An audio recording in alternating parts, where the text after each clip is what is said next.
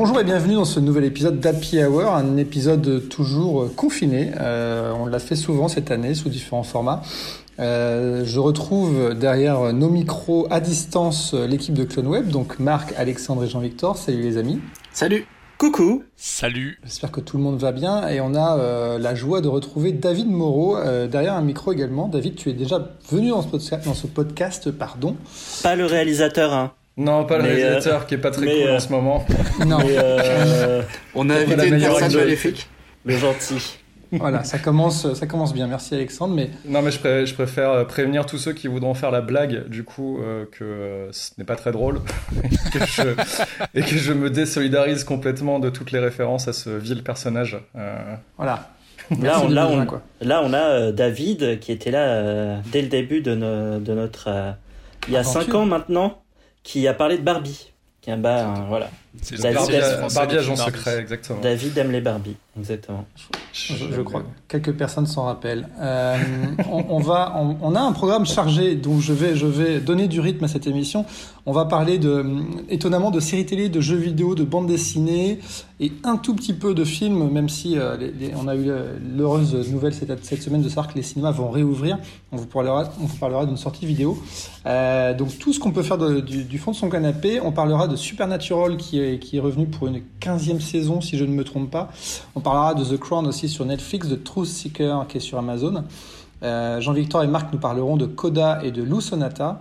Et puis, euh, je vous laisserai euh, vaillamment parler jeux vidéo, puisque c'est un gros, gros mois du, du jeu, avec Ghost of Tsushima, le nouveau Spider-Man, Assassin's Creed. Et puis, Jean-Victor nous parlera de Love and Peace, qui est une sortie en Blu-ray. Et moi, je terminerai avec Inside Number 9, qui est une petite pépite euh, nouvellement disponible sur Arte, mais c'est une vieille série euh, anglaise qui a déjà 5 saisons. Euh, et si on veut vaillamment découvrir une petite nouveauté aussi, je vais laisser David nous présenter Supernatural qui a à peine 15 printemps. et, Et, David, tu vas nous expliquer en quoi, enfin, c'est quoi ce phénomène Parce que moi, j'ai vu genre le, pilote. À l'époque, j'avais un autre âge. Et, et- et la série continue, quoi. Est-ce que tu avais des cheveux il y a 15 ans, Mathieu? On sera coupé au montage, ça. Non, effectivement, d'ailleurs, je vais, je vais en profiter juste avant de commencer euh, pour vous remercier, hein, parce que me mettre en premier euh, sur le podcast, euh, ça, ça donne presque pas la pression, surtout que je l'ai appris ce matin. Donc, euh, Bon, merci pour ça. C'est l'honneur aux invités. C'est oui, l'honneur, politesse. l'honneur. Effectivement, On effectivement. est des gens polis, nous. C'est, je vois ça, c'est, c'est tout à votre honneur. Euh, du coup, oui, Supernatural, alors effectivement, 15 printemps, et c'est surtout euh, l'occasion, enfin, j'ai décidé d'en parler parce que c'est, euh, elle vient de finir en fait, c'était le dernier épisode il n'y a pas si longtemps que ça, Mhm. euh, moins une dizaine de jours à peu près, et euh, en fonction de quand est-ce que vous allez écouter. hein. Et euh, c'est effectivement 15 ans, c'est assez énorme pour une série, surtout sur une série un peu fantastique. Et, euh, et du coup, je pense que c'était euh, un bon moment d'en parler, et surtout si vous en avez jamais parlé. Donc Supernatural, c'est une série qui a été euh, créée par Eric Kripke, qu'on a revu il n'y a pas si longtemps que ça, hein, pour The Boys. The Boys, voilà, exactement. Et euh, on retrouve, euh, enfin, sur un registre un peu différent, même si pas tant que ça au final. Et ça a été euh, diffusé à partir de 2005, fin, fin 2005 sur euh, The CW. Et euh, chez nous, on peut le regarder sur Amazon Prime. En tout cas, les 14 premières saisons et la 15e qui va arriver, je pense, euh, dans pas si longtemps que ça. Donc 15 saisons, 327 épisodes. Pourquoi est-ce que c'est si bien que ça? Alors, je, je spoil un peu, hein, parce que moi j'aime beaucoup, hein, mais euh, Pourquoi je me suis Oui, tu peux spoiler 15 les trois premières saisons. voilà, je peux, je peux spoiler, enfin, je spoil mon avis en tout cas. Donc oui, effectivement, Supernatural, pour moi, c'est c'est une, des, euh, une des meilleures séries de tous les temps, je pense, on peut le dire comme ça. Et euh, c'est une série qui met en scène euh, deux personnages principaux, deux frangins, Dean et Sam Winchester, qui globalement chassent euh, du monstre. Prennent la voiture, une magnifique Impala 67, et, euh, et ils vont de ville en ville pour aller buter du, du vampire, du, du loup-garou, de la goule. Et, euh, et voilà. C'est des Van Helsing modernes. C'est oui, oui, c'est ça. Il n'y a pas un petit côté. euh, les frères Grimm? Pas vraiment, j'avais pas retrouvé exactement. En fait, je le verrais plus euh, pour moi Supernatural, c'est un peu comme une espèce de de soap mais avec des avec des gens qui meurent. Parce que c'est l'aspect drama qui est très très mis en avant en fait, c'est ça Pardon, mais pourquoi ça dure 15 saisons si c'est juste du chasseur de, de monstres Qu'est-ce se- fait- Est-ce que je crois qu'il y a quand même un petit fil rouge, quelque chose qui tient un peu Oui, les- en fait, c'est un peu plus compliqué que ça. Le- le- le- le- je, je disais juste parce que c'est effectivement, on peut le dire simplement comme ça. Mais en vrai, c'est euh, chaque saison est orientée autour d'un arc narratif bien particulier et qui est souvent, euh, enfin, qui est beaucoup plus évolué que juste je vais aller buter du monstre dans une ville, parce qu'en fait, ce n'est juste qu'un moyen de faire avancer une histoire bien plus grande qui est euh, soit c'est euh, pour aller euh, explorer des concepts sociaux ou moraux euh, au sein du pas moraux comme David Moreau mais moraux euh, voilà. J'ai pas osé. oui moi je, le- je le fais avant qu'on le fasse. Et en fait ça sert à explorer des concepts beaucoup plus grands et ce n'est juste qu'une façon de mettre en avant euh, certains euh, certaines avancées et concepts euh, au final en butant du monstre. Les deux frangins euh, vont se prendre la tête, ils vont euh, se heurter à des, des gens beaucoup plus forts, mais ça va juste être un moyen de se remettre en question et d'aller au-delà du grand méchant, euh, du grand méchant à la fin. Et ça dure, et ça dure 15 saisons, plus ou moins labo- laborieusement, on va dire. C'était très très bien au début, c'est devenu un peu moins bien au milieu, et à la fin, ça remonte un peu. C'est la question que j'allais te poser. euh, comment comment est-ce que tu tiens 15 saisons et si c'était à refaire, est-ce que tu referais les 15 Alors, objectivement, je dois en être à mon cinquième ou sixième rewatch. Donc, Ok, du coup, ah oui. euh, donc, du coup, oui, ça se tient bien. En fait, je- j'ai l'impression de mal l'expliquer pour le moment. Euh, Il y, a, il y a un personnage dans, dans un des épisodes qui le dit beaucoup mieux que je pourrais jamais le dire. Euh, c'est d'ailleurs un des meilleurs épisodes de la série qui est très méta, où c'est un épisode où ils font une comédie musicale sur la, leur propre série, en fait. qu'elle- Ils débarquent à un endroit et ils jouent la comédie musicale de leur vie, ce qui est fabuleux. Et euh, le grand méchant est une euh, déesse, une muse, qui dit euh, J'ai choisi cet endroit pour hanter, parce que dans Supernatural, il y a tout. Il y a la vie, il y a la mort, il y a la résurrection, il y a la rédemption, et il y a surtout la famille. C'est épique. Et effectivement, dans tout ça, au travers de, cette relation avec deux frangins et tous les gens qui vont graviter autour, qui vont mourir, pas mourir, etc., etc., tu retrouves tout ça, c'est de, de grosses valeurs et, euh, et toujours beaucoup de dramaturgie, c'est limite shakespearien par moments, c'est divin à d'autres moments. C'est, ça dépasse beaucoup plus qu'un concept juste simple de deux humains qui vont se battre contre quelque chose d'autre. D'ailleurs, j'en profite parce que je sais que vous êtes euh, connaisseur chez CloneWeb. Quand on parle de famille, c'est pas juste parce que les, les deux gars sont vraiment frères dans la, dans la vie, mais en fait, c'est la famille au sens large, à la Fast and Furious, on va dire. Euh, c'est, euh, c'est- ouais, je- Les vraies valeurs. Exactement, des vraies valeurs familiales. euh, enfin, ils ont un espèce de pseudo-père adoptif qui n'a rien du tout de sanguin euh, dans tout ça. Enfin, c'est euh, c'est vraiment quelque chose de, de plus grand et, et surtout, enfin, je sais pas, c'est beaucoup de personnages sur, sur 15 saisons, fatalement, beaucoup de méchants, beaucoup de gentils et des mecs plus ou moins, enfin, plus modérés là-dessus. Et c'est euh, plutôt charismatique généralement. Enfin, c'est comment dire, c'est euh, il y a énormément de choses marquantes et des choses qui sont plus légères dedans. Et en fait, euh, je sais pas, on pourrait le comparer un peu, euh, très, très mal comparé, mais à The Walking Dead, où il se passe pas grand chose pendant tout le temps. Mais il y a des, il y a des moments qui sont très très forts, euh, émotionnellement et en termes de structure, qui vont permettre de, de juste d'accrocher, et en fait, ça marche plutôt bien, quoi. Euh, Si t'as vu 5 fois, ouais, c'est qu'a priori t'as été accroché un minimum. Bah, c'est c'est, euh, quand même assez fort parce que je trouve qu'ils arrivent à mélanger un- de l'horreur qu'on voit relativement peu en série, en, en tout cas dans le monde de la série, mais c'est avec euh, beaucoup d'humour et beaucoup, euh, aussi beaucoup d'émotion. Tu sens que les mecs ils sont potes, il y a une bonne alchimie dans le, dans le jeu et tout ça. C'est le truc que j'allais te dire, il y a, y a- y a ce côté, j'imagine, où euh, en fait ces personnages-là, t'as envie de suivre leurs aventures et d'être un peu de faire partie un peu de la bande, comme ça peut être le cas sur sur Sons of Anarchy, où il y a des moments où la série se casse la gueule, mais en fait t'aimes tellement les mecs que Ouais, t'avances ça. avec eux quand même, quoi. Mais c'est- tu, tu le vois en fait, c'est pour ça, moi, j'aime beaucoup, je, trouve, je la trouve vraiment très bien. Après, euh, si on pose un regard complètement objectif à tout ça, de base, c'est pas super bien joué, c'est pour ça que je le compare avec un soap. C'est-à-dire, il y, a des- il y, a des- il y a des passages où qui sont maîtrisés, où par exemple la mort d'un des personnages va amener euh, une scène très intense et très bien jouée. Mais sur la globalité, euh, ça cabotine, c'est euh, pas du gros niveau d'acteur. hein. Il y a un des deux, par exemple, Sam Winchester, qui est joué par Jared Padalecki et qui va bientôt jouer dans le, le remake de Walker Texas Ranger, par exemple. Euh, Ah, Objectivement, objectivement, il ne joue pas très bien. C'est juste un mec qui fait euh, presque 2 mètres, super musclé, super beau, et voilà. Et euh, mais ça marche quand même. Ça- mais aussi, l'histoire est très dans longueur aussi. C'est, euh, enfin, globalement, ils, ils ont, je pense, c'était prévu sur 5 saisons à la base, avec Kripke. Et après, il s'est barré et ils ont dit, bon, on va continuer parce que ça marche. Donc, du coup, ils ont continué et euh, ils se sont perdus entre tous les. Ils ont commencé à mettre du divin dans tout ça. Oui, c'est ce que j'étais en train de regarder sur Wikipédia. euh, J'ai l'impression que ça part dans le religieux aussi, vers la fin. Complètement, complètement. Mais pas. pff, En fait, ça part, ça vraiment partout. À la base, ça explore le folklore américain euh, des monstres. On va retrouver la Dame Blanche, par exemple, dedans. Et d'autres euh, légendes urbaines, on va dire. Et puis, à un moment, ils ont fait le tour de toutes les bestioles un peu mystiques et ils se sont dit, bon, ben, on va commencer à les attaquer euh, du côté d'autres choses. Ça, ça donne des choses très intéressantes avec quelques épisodes qui font référence à la, à la mythologie nordique. Et je dis pas ça parce qu'on va parler d'Assassin's Creed un peu plus tard mais, euh, mais aussi un peu de mythologie égyptienne et, euh, et surtout, bah, du coup, euh, États-Unis oblige le, le catholicisme. Et donc là, ça, ça y va à fond. euh, Enfin, allez, la moitié, la moitié de la série, c'est énormément de Dieu, de Dieu contre Satan et, euh, et tout ce que ça va apporter. Mais c'est euh, c'est super intéressant. Les personnages, ils sont tout en nuances de ce côté-là. Euh, Les, anges ne sont pas que bons et les démons ne sont pas que méchants. Et c'est ça, enfin, c'est un peu intéressant, quoi. Oui, c'est là où tu retrouves, où tu comprends que Kripke a fini sur The Boys avec l'idée de, de twister un peu l'image du Superman gentil, etc. Et là, c'est pareil, mais appliqué à, à- l'imagerie religieuse, quoi. Oui, complètement, complètement. Et tu, le vois sur plein de, tu le vois sur plein de trucs. Globalement, c'est bien.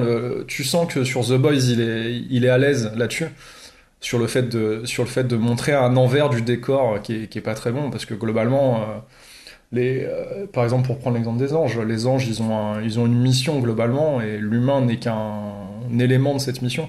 S'il y en a qui, s'il y en qui dérangent, bah, il l'élimine, c'est normal. Ça va, ça va dans ce, ce truc-là. Et euh, tu, tu sens un peu les bases de, de Kripke euh, dessus, ça c'est sûr. Et Ça- du coup, Kripke, quand il s'est barré après 5 saisons, il est jamais revenu. il était euh, producteur exécutif dessus. Ok.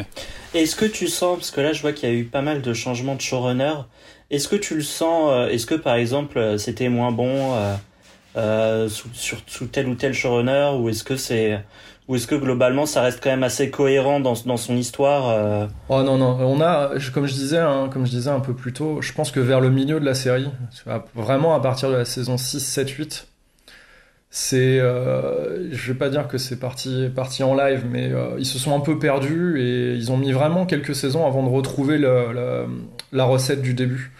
C'était, beaucoup plus long, ça a beaucoup traîné en longueur par moment et, euh, et ce qui faisait la force des premières saisons, je pense, d'avoir un méchant emblématique, c'est le, goal à atteindre pour faire passer le message final de ta saison, euh, bah, le méchant était pas du tout emblématique et du coup c'est tu perds en qualité fatalement.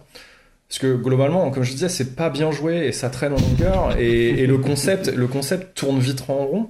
Et si tu le compenses pas avec des personnages qui sont vraiment marquants, avec une mythologie, Ouais. un background qui est vraiment marquant, euh, tu perds, tu perds l'intérêt qui est l'intérêt qui est dedans et ça finit juste en fait. euh, vous avez, enfin, je, je veux pas spoiler, mais les, les saisons sont globalement construites à chaque fois de la même façon. C'est du, c'est du drame euh, entre personnages de, de la même famille. Et, et en fait, bah, s'il reste que ça, parce que ça, c'est la seule chose qui va pas changer. Si le méchant qui sert à les transcender sur ce, sur ce qu'on essaye d'aborder pendant la saison n'est pas à la hauteur, bah, en fait, tu t'en fous un peu et, euh, ça, et ça floppe, quoi. Et globalement, ils ont mis, ils ont, ouais, ils ont mis quelques saisons avant de revenir vers la 12-13, où ça revient vraiment, vraiment intéressant. Et, euh, et la fin qui est, euh, la fin qui est sublime, même si un peu pourrie. C'est la question que j'allais te poser Ouais, vis-à-vis voilà. de la fin. Comment tu clôtures 15 saisons, surtout quand, pri- euh, d'après ce que j'ai suivi, ils ont dû gérer en plus avec les questions de pandémie, de tournage, euh, où tu sens que les personnages sont un peu distants à l'écran parce que coronavirus, etc. Et je- Bah. j'ai cru comprendre que bon, forcément, ça fait polémique après 15 saisons, c'est normal, mais euh, Bah, de toute façon, comme il le disait, il le disait très bien eux-mêmes, hein, tu peux pas contenter une fanbase de 15 ans. Ouais. Euh, de, de toute façon, je pense que moi, avec, avec ma compagne, on est à fond sur la série depuis, depuis toujours. Et euh, bien sûr, on a fait toutes nos théories, on s'est, on s'est dit qu'est-ce qu'il pourrait faire pour aller, euh, pour vraiment clôturer sa, la, série d'une, excellente façon. Et au final, on a eu complètement tort là-dessus, c'est absolument pas. euh, mais dans un sens, c'est bien, parce que je pense que ce qu'on avait imaginé, nous, c'était une côté, justement, une mise en divination des deux personnages depuis le début, hein, on nous les présente un peu comme le yin et le yang. Il y en a un qui est impulsif, l'autre qui est plus intelligent, l'autre qui est. Ça a été les, les incarnations de, de, de l'archange Michael et, de Lucifer à un moment. Donc ils étaient vraiment en opposition tous les deux, que ce soit en termes de caractère ou même en termes de destinée, on va dire. Et euh, on se dit, bah, ce serait très simple de les remettre à un, état de déification à la fin pour aller vers, le, vers ce côté. Ils ont combattu ça toute leur vie, ils ont représenté des valeurs et hop, tu les, tu les élèves au rang. Ça aurait été vachement bien. Mais en fait, c'était assez. Euh, pas évident, mais c'était potentiellement attendu. Et ce qu'ils ont fait à la, fin, c'est euh, quelque chose que, qui rejoint ce que je disais. Hein, c'est un soap américain avec des monstres. Et ils nous ont fait une fin de soap américain euh, avec des monstres. Avec des monstres. et, et, globalement, c'est cheesy, cheesy à souhait. Euh, c'est euh, mais ça, ça, a fonctionné, euh, ça a fonctionné comme rarement. On a, on a tous connu des, des séries doudou comme celle-ci, mm. Où la, fin était bâclée et t'as pas envie de la revoir. Et, et là, je pourrais la revoir sans aucun souci parce qu'il y a une telle émotion qui se dégage. C'est une très belle conclusion des valeurs familiales que la série a portées tout au long du, tout au long de ces saisons. Donc pour moi, ça fonctionne très bien, mais je comprends que des gens, euh, des gens soient un peu déçus. Parce que quand tu vois les enjeux que la conclusion ont par rapport à ce que la série portait, c'est rien. Ah, tu sais, à, partir du moment où tu commences à te battre contre des dieux, contre Satan et tout ça, et qu'à la fin, euh, t'as juste. Euh, bon, on est frangin et on s'aime. C'est un peu, c'est un peu léger, mais. Est-ce que c'est pas ça le plus important, tu vois? Mais, mais si, mais tu vois, c'est pour ça que je le compare vraiment à Fast and Furious de ce côté-là, parce que c'est ça qui finit. C'est ça, qui, c'est ça qui définit la base du, de, leur, de leur bonheur et de leur bien-être. C'est les proches, c'est la famille, c'est le, c'est le cercle. Tu vois. Et ça, comme Fast and Furious, du coup, ça draine quand même un public assez. Euh, enfin, je sais pas si ça fait des, des, scores, des records d'audience, mais en tout cas, il y a un fanbase de Supernatural assez, euh, assez fidèle. Et je pense, comme tu dis très bien, série doudou, etc., valeur un peu familiale, je pense qu'il y a beaucoup de gens qui ont besoin aussi de ce genre de contenu pour. Euh, mmh. Voilà, on n'a pas besoin d'avoir des séries éminemment dramatiques, etc. À chaque fois, on a aussi envie. Mais du coup, qu'est-ce que tu vas faire dans les années à venir? Est-ce qu'il y a, d'autres séries que tu vas essayer de rattraper? Est-ce qu'il y a, un, spin-off qui va être fait? Je sais pas. Est-ce qu'il y, a un espoir d'avoir une continuité quelque part euh, Alors, ils avaient, ils avaient tenté un spin-off à un moment. Euh, parce qu'ils avaient introduit un personnage euh, qui était ancien flic et qui son père se fait buter ou sa femme, je ne sais plus. Et, ils se sont dit ah vas-y, c'était ça faisait vraiment pilote d'une série. Et en fait, ça s'est vautré mais méchamment. Donc du coup, je pense pas qu'il retente tout de suite. Et, euh, et, la série, pour, enfin, je peux pas, peux pas dire la fin parce que s'il y a des gens qui écoutent et qui n'ont pas encore regardé, ce serait assez sévère pour le coup. Mais euh, dans ce qu'ils ont actuellement, c'est pas possible de faire une de faire une suite en tout cas. Ça c'est sûr.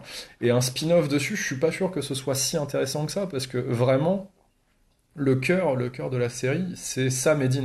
Et si t'as pas Sam ça peut pas fonctionner. Tous les autres personnages aussi importants et charismatiques qui soient, n'ont pas l'importance de Samedine. Tu vois, c'est comme, euh, je, je, reprends, hein, c'est Paul Walker et, ah, mais Paul Walker et, Vin Diesel. Mais, mais tu vois, juste après, c'est plus la même. Euh, t'as plus la même profondeur. je, suis, en train d'analyser Fast and Furious. T'as plus, la, plus, la même, euh, plus la même profondeur après la mort de Paul Walker, par exemple. Hmm. C'est plus les mêmes, c'est plus les mêmes messages que tu vas truc. Et là, franchement, tu vires un des deux, ça peut pas fonctionner. Et tu vires les deux, c'est juste autre chose complètement, complètement autre chose. Ça peut être intéressant aussi.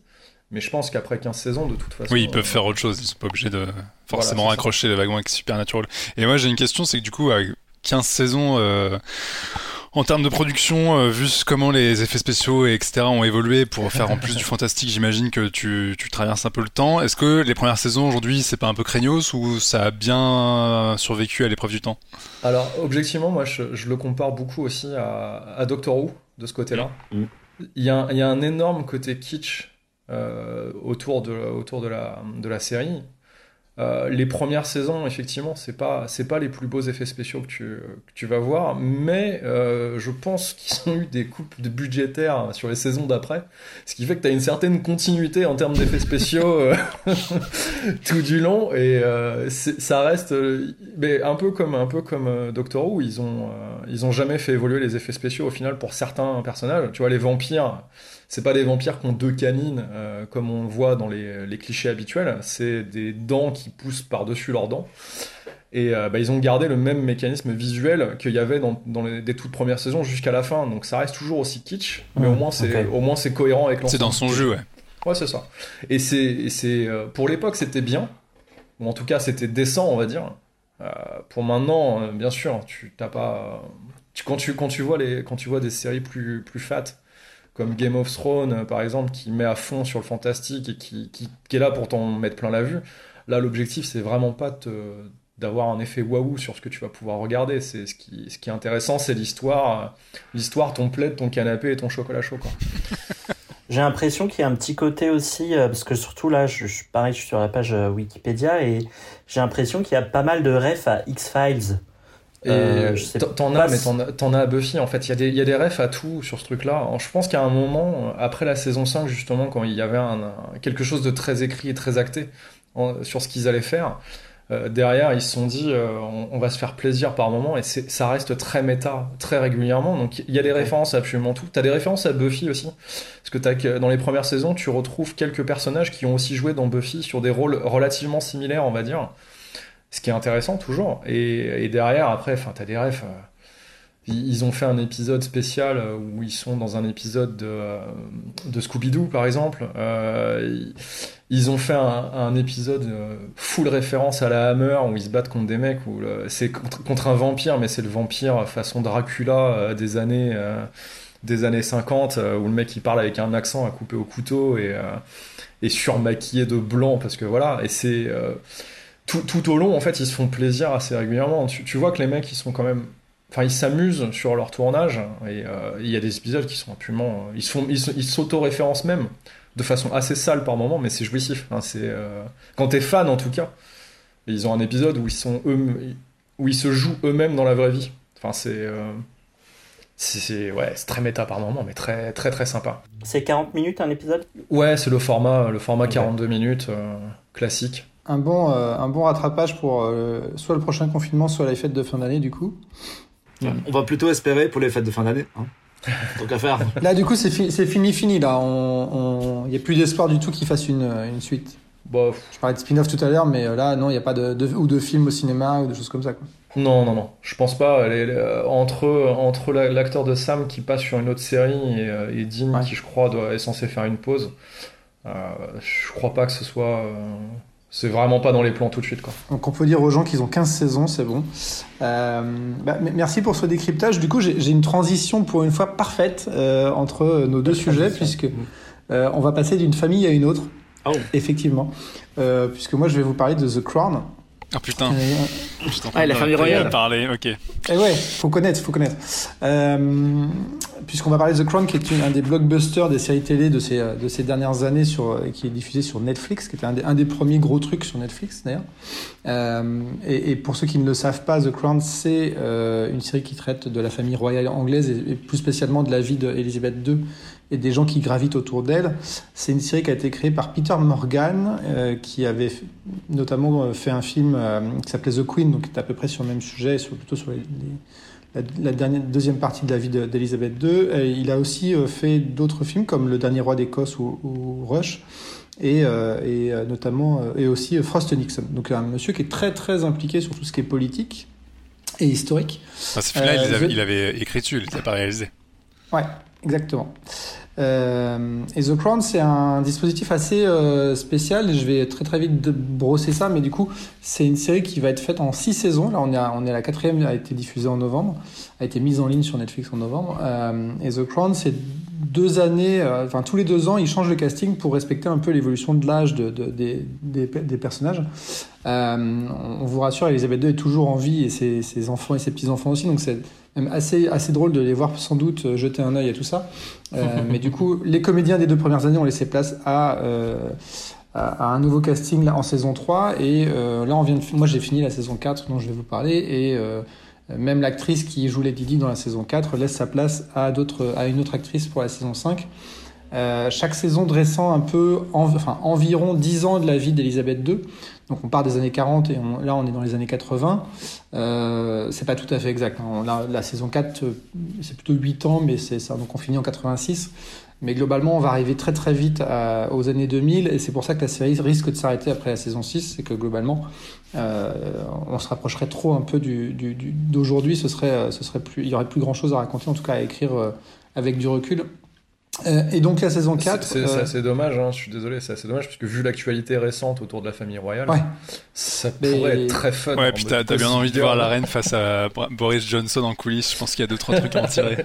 Il y a moyen. Ouais, après, toute mais on ferait un truc très méta aussi, euh, du coup, mais toute l'intelligence de la série, c'est vraiment. Enfin, toute la, toute la qualité de la série, c'est.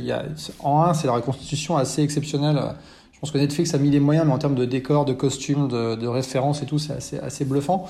Euh, la série joue, joue un peu quand même avec la réalité euh, ou la vérité des choses, puisque euh, les scénaristes raccrochent des wagons qui sont dans la vraie vie n'ont pas été très proches, mais genre un discours va être mis à côté d'un grand, d'un grand événement pour pour essayer de raconter quelque chose. Mais euh, au-delà de ces quelques, quelques raccourcis euh, dans, dans l'histoire, euh, The Crown, c'est assez stupéfiant par la capacité de raconter ce, qu'est la vie en fait de, la, de, de, cette famille dans la monarchie qui donc... Bah, ils sont épouses et, et, et, mari, ils sont enfants et petits-enfants, etc. Et en fait, c'est une famille qui, comme les autres, assez dysfonctionnelle, avec le poids de la monarchie et des règles par-dessus. Euh, et c'est ça qui est assez, assez, euh, assez euh, épatant, assez, assez marquant en fait dans la série. C'est vraiment ce que ils sont vraiment bloqués dans leur stature et les voir défiler, puisque l'intérêt aussi c'est qu'Elisabeth II règne depuis près de, enfin, depuis plus de 60 ans sur l'Angleterre, quand même une, longévité assez exceptionnelle. Euh, et donc la saison 4, euh, je vous passe toutes les péripéties des trois premières saisons qui sont absolument formidables, mais la saison 4 est assez assez patente aussi parce que euh, elle renverse un peu la vapeur avec l'arrivée de, de, Lady Di, de Diana Spencer, qui devient la femme du prince Charles. Je vais pas vous raconter tout ça. Hein. Je pense que Spoiler vous en, en partie. Comment ça, il se marie J'espère qu'elle va pas mourir à la fin. Hein. ne regarde pas la saison 5. Euh, mais justement, c'est que du coup, entre ce qu'on sait, ce qu'on a connu, euh, moi, j'ai, je me rappelle, j'ai un, fort souvenir justement des années 90 avec un, un fait divers marquant. Un tunnel raté. Euh, mais, mais la, la, série nous raconte un peu les coulisses de tout ça et entre ce qui se savait et évidemment ce qu'il faut recréer à côté. Mais Lady Diana, enfin Diana Spencer va venir euh, en fait renverser la vapeur de, enfin renverser l'échiquier presque de, de l'histoire. Donc la famille royale va devenir un peu quelque part euh, la version méchante un peu euh, du conte de fées. Et Lady Di va essayer de, de, s'incruster, enfin de, de, rentrer dans cette famille et va se rendre compte qu'en fait c'est totalement anxiogène et totalement euh, voilà il y a plein de règles, il y a plein de choses à savoir et que ça, elle doit respecter sa place et pas faire plus. Et évidemment elle va vouloir faire plus, elle va vouloir sa place au soleil à côté d'une famille qui ne laisse personne en fait prendre sa place. Euh, les gens à l'intérieur de cette famille se déchirent les, uns avec les autres. On sait que de par les trois premières saisons que la sœur de la reine a été totalement mise dans un, dans, une, dans un endroit où elle ne peut plus bouger. Le mari de la reine lui-même avait des velléités dans les premières saisons, dans les premières années de vouloir euh, trouver sa place. Ben, en fait, non, c'est juste le mari de la reine, etc. etc. Euh, c'est très classe, c'est très beau, et en même temps, c'est totalement... C'est totalement terrible dans, dans, ce qui se passe pour eux, euh, au-delà de, de, leur fonction aussi historique, puisque la, la saison 4, euh, dans les années 80, va nous présenter euh, Margaret Thatcher, Margaret Thatcher qui est incarnée par Gillian Anderson évidemment, qui est peut-être la plus grande actrice de télévision aujourd'hui. Et, euh, apparemment, elle est excellente dans, dans, la série en plus. Hein. Ouais, alors elle est un peu dans le dans le registre de l'acteur studio, c'est-à-dire qu'elle elle a totalement, elle s'est totalement euh, incarnée dans Margaret Thatcher avec la voix, avec la posture, donc elle est un peu courbée. Elle, a perdu du poids, elle parle avec un fort accent anglais, etc. Et du coup, elle est pas très loin de la caricature aussi. Hein. Et c'est ça. Plus que plus que Emma Corrin qui joue euh, Lady Di que je trouve vraiment euh, parfaite dans le truc autant euh, voilà je trouve que euh, Anderson il y a des petits moments où tu dis ah, là tu forces le trait meuf calme-toi relax t'as pas besoin d'en faire autant après, c'est un, j'imagine que c'est un trait qui a quand même sur toute la série. Moi, j'ai commencé la saison 1 et il y a typiquement ça avec John Lithgow qui joue Churchill. Ouais, bon, euh, bon, déjà, John Lithgow, c'est un mec très identifié, donc tu vois sa gueule, tu sais que c'est lui, et j'ai un peu du mal à projeter Churchill dessus, surtout après le, le film avec euh, Gary Oldman qui était complètement grimé, mais t'es obligé de forcer le trait, d'être le mec qui, qui, est tout le temps avec son cigare en train de gueuler et tout, et c'est un peu pareil, il est toujours un peu caricatural, quoi, même s'il est bon. Tu, mais... tu, dois faire, tu dois faire rêver par rapport aux clichés et aux souvenirs qu'on en a de, de ce truc-là aussi. Hein. Enfin, c'est des personnages qui ont tellement marqué. Mm. Euh, un truc ah, que tu joues avec l'imaginaire collectif, ouais. ouais bien sûr. Hein, je... bah, c'est, euh, faut savoir que les saisons 3 et 4, c'est donc Olivia Colman, euh, Elena Bonham Carter, etc. Donc c'est quand même des, grands, grands acteurs. Et c'est vrai, c'est, c'est vrai que par rapport à ça, Gillian Anderson ou c'est vrai euh, dans les premières saisons sont des, les comédiens en font un peu plus des caisses, je pense aussi, pour jouer l'opposition avec la reine. Euh, mais voilà, mais The Crown, du coup, saison 4, c'est les années 80, c'est Margaret Thatcher. Et, comme les saisons précédentes, c'est aussi pas mal de faits divers. Il y il y a des choses qu'on apprend notamment que le fils de Margaret Thatcher, je ne spoil pas du tout le truc parce que c'est pas pas l'élément le plus important, mais le, fils de Margaret Thatcher a fait le Paris Dakar et a disparu pendant trois jours dans le désert. Il est revenu, etc. Mais The Crown a cet, cet esprit de nous faire ressortir des, anecdotes et des, des, faits euh, vraiment faits divers de la société anglaise ou de l'actualité anglaise qui, euh, bah, qui, qui, permettent de mettre les, les, personnages aussi en opposition pour les, les interroger.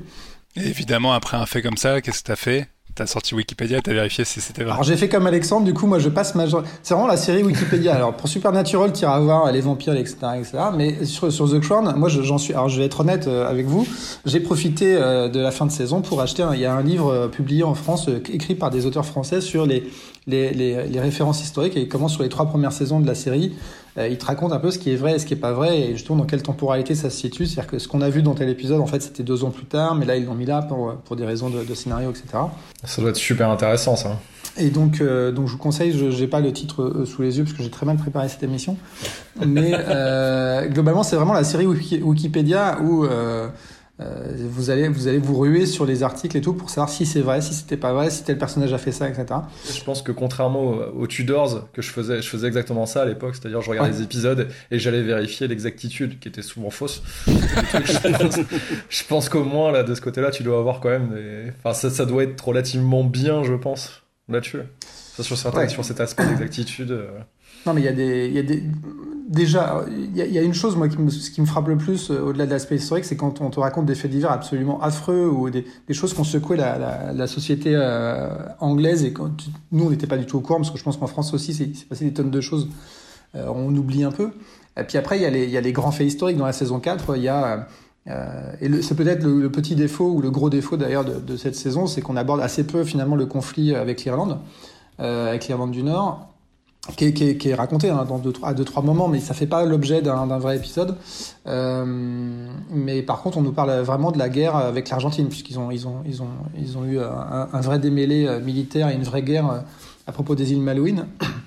Mais voilà, il y a des choix qui sont faits par les scénaristes, mais à chaque fois, ces choix sont faits pour nous raconter les personnages, pour nous raconter la monarchie et dans quel sens elle va. Et vraiment, ce qui m'a marqué, moi, c'est que la saison 4 renverse les rôles un peu et, euh, et Lady, euh, Lady Di qui est cette espèce de rayon de soleil qui arrive euh, bah, va mettre tout le monde en porte-à-faux parce qu'il y a pas mal de gens qui ont sacrifié leur propre vie pour faire partie de, de cette famille euh, royale et, et on sait vers quoi ça va mener dans la saison suivante et je vous laisse apprécier le, le ah. changement de casting aussi. Mmh. C'est euh, Elisabeth Debicki qui jouera Lady Di euh, dans la saison 5 et 6. Enfin, 5. Ouais, Elisabeth Debicki qui fera euh, Diana. Et alors, ils sont allés. Je trouve ça assez étonnant, mais ils ont casté euh, Dominic West pour faire le prince Charles. Ouais. Et j'ai vraiment du mal à, à, à, imaginer Dominic West de, de Wire et d'IFR, qui est quand même un mec assez baraque et euh, très épais, qui va faire un grand ou maigre. J'ai vraiment du mal à me projeter là-dedans. Après, ils y sont arrivés pour tous les autres, donc pourquoi il pas. A des grandes, oui. Il a des grandes oreilles, donc ça passe, mais. Euh... bah, elles sont pas encore oh. assez grandes, je pense. Moi, j'avais deux questions, euh, parce que moi, j'ai commencé The Crown. J'ai regardé la saison 1 en entier et un bout de la saison 2. Et en fait, bon, j'avoue, ça me faisait un peu chier. Hein. C'était effectivement plein de qualités, mais pas enfin c'est un peu chiant quoi c'est pas non plus euh, le truc euh, plein de péripéties euh, bref j'ai un peu lâché en cours de route ma première question étant est-ce que on peut mater la saison 4 comme ça? Juste parce oui. qu'on est intéressé par euh, par Lady Di et par Margaret Thatcher juste comme ça et est-ce que ils évoquent est-ce qu'ils commencent un peu à évoquer le côté mort de Diana dans le sens où, enfin, euh, je sais pas bah, s'il y a un peu de théorie du complot ou de trucs non, comme ça. Quoi. Non, non, il y a, y a, rien. Moi, j'ai, il y a, y a c'est un accident, donc normalement. On, par non, contre, Alex, il a lu, il a lu que c'était un complot Mais sur voilà, Internet, donc non, il veut que ce soit dans The Crown. C'est pas, c'est Alex, pas. Il est branché sur Wikipédia. C'est pas un complot, c'est un, un accident. Non, non. Ce qui a, alors, est-ce que tu peux voir la saison toute seule, parce que moi je l'ai vu aussi Oui, sûrement parce que c'est des, des, événements qui te parlent et que tu connais les personnages parce que c'est en plus c'est les années 80 donc c'est encore vachement frais dans la dans, dans la mémoire de chacun donc tu peux. Après, ce qui montre vachement dans la série, c'est la relation entre euh, Lady Di et euh, Charles. Et moi, euh, je sais pas quelle est la part de réalité dans tout ça, mais moi, ce qui m'a surpris, c'est que lui, il est dépeint comme un vrai connard, en fait. Euh, c'est un mec qui s'est marié avec elle, mais en fait, il a toujours été amoureux de Camilla Parker Jones, avec qui il est de nouveau maintenant, avec qui il s'est remis après la, mort de Lady Di. Il a toujours été amoureux d'elle. Il a toujours continué à la voir en secret et à tromper sa femme avec l'autre. Et la série en dresse un portrait euh, de, d'un mec que je voyais pas comme ça, tu vois. Moi, dans, dans mon imaginaire à moi, c'était euh, quelqu'un qui s'était remis avec son amour d'enfance après le décès tragique de sa femme. La, la série montre pas ça, en fait. Ah, ça avait quand même vachement fait les tabloïds, hein, les histoires. Ah oui, c'était un scandale, c'était un scandale gigantesque à l'époque. Hein. Vous êtes trop jeune, euh, mais Marc, Marc, Marc, a connu ça dans sa prime euh, jeunesse. Ouais, moi j'ai des, des, souvenirs assez, assez, euh, assez marquants. Ma, ma grand-mère adore les têtes couronnées, et donc du coup, quand j'étais gamin, il y avait des magazines sur Lady Di et le prince Charles qui traînaient dans la maison familiale, et je m'en rappelle. D'ailleurs, on, attend The Crown Belgique prochainement. c'est très intéressant. Je rappelle mes sujets a priori. Pour répondre, pour répondre à la question d'Alexandre, oui, tu, peux tout à fait mater la, saison en cours sans, parce que du coup, il y a quand même beaucoup de nouveaux, nouveaux personnages, etc. Moi, je conseillerais quand même de mater la, enfin de, si tu mates la saison 4, je pense que ça vaut, ça peut t'intéresser assez pour remater, pour mater les premières saisons ensuite. Parce que la saison 3 est très connectée à, ce qui se passe. Et il y a quand même des épisodes assez formidables dans, la, dans les deux premières mm. saisons aussi. Mais... Ça, peut, ça peut valoir le coup si tu veux prendre en route de le faire au changement du casting en fait. Parce qu'à chaque fois il y a un gap. Ouais. ouais. Et la saison 4 est quand même bien plus vénère. Et c'est un peu ce que je disais aussi. C'est que moi dans la saison 3 il y a un épisode formidable sur le prince Charles. Parce que quand, quand tu comprends, quand, il, quand lui comprend qu'il va être le futur roi et que du coup il y a aussi un poids très spécial sur ses épaules et qui doit partir, euh, notamment comme c'est le prince de Galles, il doit partir au pays de Galles faire ses études parce que c'est un peu obligé. Euh, le mec est un peu, un peu vénère. Et, et dans la saison 3, c'est un personnage hyper presque positif et, et en plus l'acteur est formidable. Et dans la saison 4, ça devient un, euh, excusez-moi, on va couper, mais un connard parfait, effectivement. Euh, mon Dieu. Euh, mais, mais, voilà, donc toute la, toute la, la grandeur et, et, et l'éloquence de la monarchie anglaise est dans cette, dans cette série. Et moi, je pense que c'est une des plus grandes, euh, ouais, avec Succession sur HBO, ça fait partie des deux plus, des deux gros poids lourds euh, qui sont, euh, qui sont actuellement sur le petit écran. Et je vous conseillerais, en plus pour les fêtes de fin d'année, c'est parfait aussi. Entre les, les, les, cinq premières saisons de Supernatural. Je crois que The Crown, c'est la série la plus chère à l'heure actuelle. Je crois que c'est délirant le budget par épisode. Ça coûte une blinde. Non, mais quand tu vois les plans qui sont faits dans le truc, avec les châteaux et tout ça. Ouais, et puis la reconstitution de lieux, a priori, un peu ouais, euh... en, en, précisant qu'il y a un gros, gros taf numérique, hyper discret, un peu, à, la, un peu à la Mindhunter, où ils sont allés filmer et retoucher des petits détails à droite à gauche. Il y a des plans qui sont complètement bidons de, de Buckingham, alors qu'en fait, tu t'as vraiment l'impression qu'ils sont allés y tourner. Et il y a, il y a du gros, gros travail sur les effets spéciaux. C'est 130, 130 millions de dollars par saison. Arrête avec Wikipédia, Alexandre. et c'est ce que j'allais poser comme question, parce que du coup, moi, j'ai pas du tout regardé la série, mais ça me donne bien envie de tenter. Euh, c'est en, termes de tournage, c'est que du reconstitué euh, et tout ça, ou ils ont pu tourner un peu sur place? Je, bah, moi, S'ils s'approchent de Buckingham, ils se font chasser avec des fourches. Euh.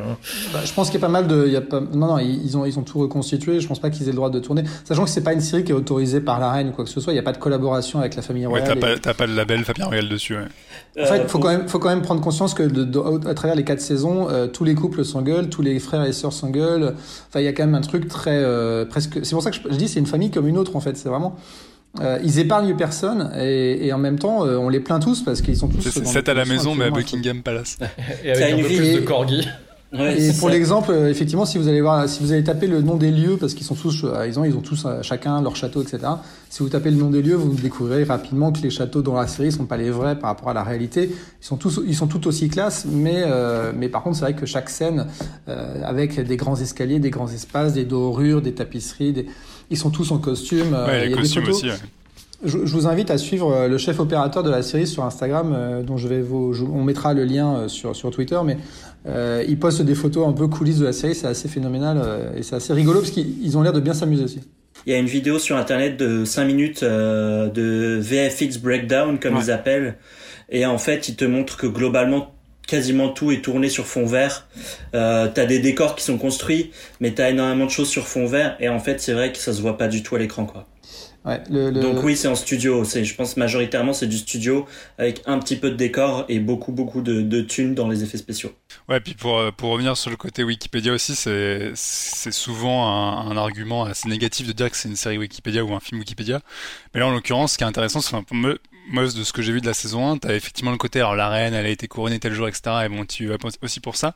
Mais effectivement, t'apprends plein de trucs qui sont complètement surréalistes et où tu vas checker, tu fais putain, ça a vraiment eu lieu, notamment dans la saison 1. Il y a un épisode sur euh, The Great Smog, qui est un espèce de brouillard qui a euh, complètement isolé et bloqué Londres pendant plusieurs jours parce qu'il était toxique. Et c'est, en fait, t'as vraiment, d'un seul coup, ça devient un film de John Carpenter, quoi. C'est un vrai film d'horreur, le truc. Et euh, tu vois ça, tu fais putain, mais ça a eu lieu. Et après, tu check sur Wikipédia et effectivement, c'est un truc qui a vraiment existé, quoi. Donc il y a vraiment ce côté-là, enfin historique, mais intéressant, quoi. Ouais, mais ça c'est phénoménal parce qu'en fait c'est ce que je disais tout à l'heure. Il y a des choses qui se passent dans, dans la vie sociale anglaise qui sont totalement, euh, enfin on n'aurait jamais imaginé. Et, et, je je peux pas spoiler parce qu'Alexandre n'a pas vu la, la, fin de la saison 2, mais il y a un épisode dans la saison 2 qui est, non, dans la, enfin à chaque, à chaque saison il y a un épisode monumental sur un fait divers totalement dramatique et on se dit mais ça ça a vraiment eu lieu etc et en fait ouais non, ils, arrivent à utiliser vraiment euh, les grandes choses et euh, le contexte, que ce soit social, politique, les faits divers, pour, euh, parler de la, famille royale. Donc voilà, c'était le, le, conseil de, de fin d'année. Euh, je vais laisser la parole à Alexandre qui va nous parler de d'autres Anglais. Donc je, je, fais une transition absolument foireuse, mais on va rester en Angleterre pour parler de Simon Pegg et Nick Frost, ouais, qui sont sur Amazon. Amazon Prime. Donc moi, effectivement, je voulais vous parler de Truth Seekers, donc les chercheurs de la vérité. Là, donc c'est la nouvelle venue chez Amazon Prime, euh, qui est quand même passé un peu inaperçu, hein, qui est sorti il y a pile un mois, euh, fin octobre. Euh, donc c'est une série qui est créée notamment par Nick Frost et Simon Pegg, et ça raconte très simplement l'histoire d'un technicien d'une boîte de télécommunications, enfin fournisseur d'accès à Internet, euh, qui s'appelle Gus, donc qui est joué par Nick Frost, et qui son métier en fait c'est d'installer euh, la fibre et les réseaux Internet chez chez les gens pour déployer la 6G. Donc là, on est, on est dans le futur on n'est même pas, on n'est pas vraiment dans le futur, on est dans une espèce de réalité parallèle, on va dire. Et tout le monde a euh, été vacciné avec la 5G, ça y est. Voilà, c'est ça. Il a déjà les nanoparticules dans le sang, donc il euh, y a pas de problème. Et c'est, c'est, on va dire, donc Gus, c'est le meilleur employé de la boîte. Il est super sympa, hyper professionnel, il répare toujours tout. Euh, dès qu'il arrive, hop, le problème est réglé. Et parallèlement à ça, le soir, il s'occupe de son père qui est un peu taré, qui est joué par l'excellent Malcolm McDowell, qu'on voit euh, malheureusement trop rarement, euh, trop rarement. Et donc parallèlement à ça, il fait des vidéos YouTube où il s'appelle donc le Truth Seekers et, euh, et enquête sur des événements paranormaux. Donc un jour, son boss, qui est donc joué lui par Simon Pegg, qu'on voit très peu, va lui mettre une nouvelle recrue, un gars qui s'appelle Elton John, qui a tout, évidemment tout un tas de vannes là-dessus. vraiment Elton John s'appelle vraiment Elton John ou tout, tout un tas de, de blagues sur le fait qu'il s'appelle Elton John. Et ils vont ensuite trouver une fille qui s'appelle Astrid une nana qui est un peu tombée de nulle part. Et donc ces trois personnages là euh, en parallèle d'aller euh, installer la 6G en Grande-Bretagne et dont le but est évidemment de ce fournisseur d'accès Internet de couvrir 100% euh, du territoire avec, euh, avec cette connexion au débit, vont enquêter sur des événements paranormaux, euh, sachant que les problèmes de connexion chez les gens sont souvent créés par des esprits ou autres fantômes chelous, des choses comme ça. J'en étais sûr.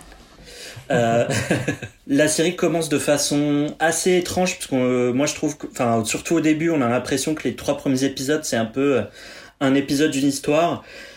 Et puis en fait, on se rend compte que petit à petit, tout est plus ou moins lié, tout s'imbrique et euh, qu'il y a une vraie construction scénaristique derrière. Alors Peg et Frost, on les connaît parce que de toute façon, c'est les Hot Fuzz, euh, euh, Shaun of the Dead et euh, Le Dernier Bar dans la fin du monde. Ils avaient aussi écrit Paul ensemble. Et euh, là, je trouve qu'on est quand même sur quelque chose d'assez différent. Euh, moi, j'ai commencé la série, euh, enfin, je, voulais regarder la série avec ma copine, et je lui disais ouais, vas-y, tu vas voir, c'est les mecs qui ont fait Hot Fuzz, on va se taper des barres, c'est marrant.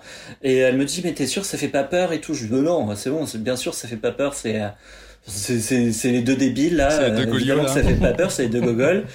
Et, euh, et paf, premier plan, euh, hôtel, euh, c'est dans un hôpital désaffecté, un gros plan sur un zombie et tout, un peu dégueulasse. et donc voilà, contre toute attente, c'est une série, donc on se tape pas non plus le cul par terre, même si ça reste quand même assez drôle. c'est, je trouve, j'ai trouvé ça, j'ai binge watch, j'ai binge watché ça vraiment en une journée. c'est intelligemment écrit, c'est souvent triste, assez mélancolique euh, puisqu'on a quand même des personnages principaux qui ont évidemment leurs problèmes et leurs démons, et qui vont devoir faire face à tout ça tout en sauvant la Grande-Bretagne, euh, parce qu'en plus de cette histoire, il y a une secte un peu bizarre qui essaye de, de, de grandir en Grande-Bretagne, donc il y a une histoire aussi de secte autour de ça, euh, sachant que Gus, euh, Gus n'est plus avec sa femme parce que euh, sa femme est morte, le Elton John a des problèmes familiaux. Euh, Astrid, euh, Astrid aussi, Astrid a des espèces de visions de fantômes, des choses comme ça. Donc, et euh, il y a aussi le père de Gus, donc Malcolm McDowell, qui a qui a aussi des problèmes de santé, des choses comme ça. Donc tout tout ça va va faire que chaque personnage va s'intéresser à à ses à ses propres à ses propres problèmes personnels. Donc on, on a même parfois vraiment des épisodes qui sont super super tristes, super sombres, super mélancoliques. Je trouve qu'on est dans un vrai mix entre SOS Fantôme et X-Files. Alors il y a évidemment de très bonnes vannes, mais c'est super touchant de voir ces personnages un peu cassés euh, se retrouver ensemble dans une histoire qui, pour moi, à l'inverse d'X-Files, euh, où dans X-Files, la majorité quand même des épisodes peuvent s'expliquer de manière on va dire plutôt rationnel entre guillemets. Là, on est vraiment dans du paranormal à 100% avec son de fantôme. Euh, avec des histoires qui partent de ce il y a un fantôme de la Seconde Guerre mondiale qui est notamment bloqué dans une espèce de machine euh, dans une machine qui diffuse des messages de Seconde Guerre mondiale il y a tout il y a une poupée il y a une histoire de euh, de poupée avec un esprit de petite fille de choses comme ça donc c'est vraiment hyper vaste la fin est volontairement très très ouverte, un peu what the fuck. On sent même que le, personnage de Simon Pegg va, prendre un peu plus d'ampleur. Et euh, moi, je suis curieux de voir, euh, voir jusqu'où ils vont pousser le délire parce que j'ai vraiment l'impression qu'ils savent très très bien où ils vont et ce qu'ils vont faire. Euh, et bon, je peux pas, je peux pas du tout vous révéler la, la fin, mais je suis vraiment curieux de voir ce qu'ils vont faire. Donc c'est 8 minutes, c'est 8 épisodes de 30 minutes minutes. C'est 8 épisodes de 30 minutes et ça se regarde très très bien. Et euh, honnêtement, pour moi, ça a été un des gros gros coups de cœur de cette année euh, en termes de série. Je, suis assez d'accord avec toi là-dessus. J'ai pas tout, tout, regardé encore parce que je, pense que j'ai abordé la série de la même façon que toi avec, euh, avec ma meuf. C'était.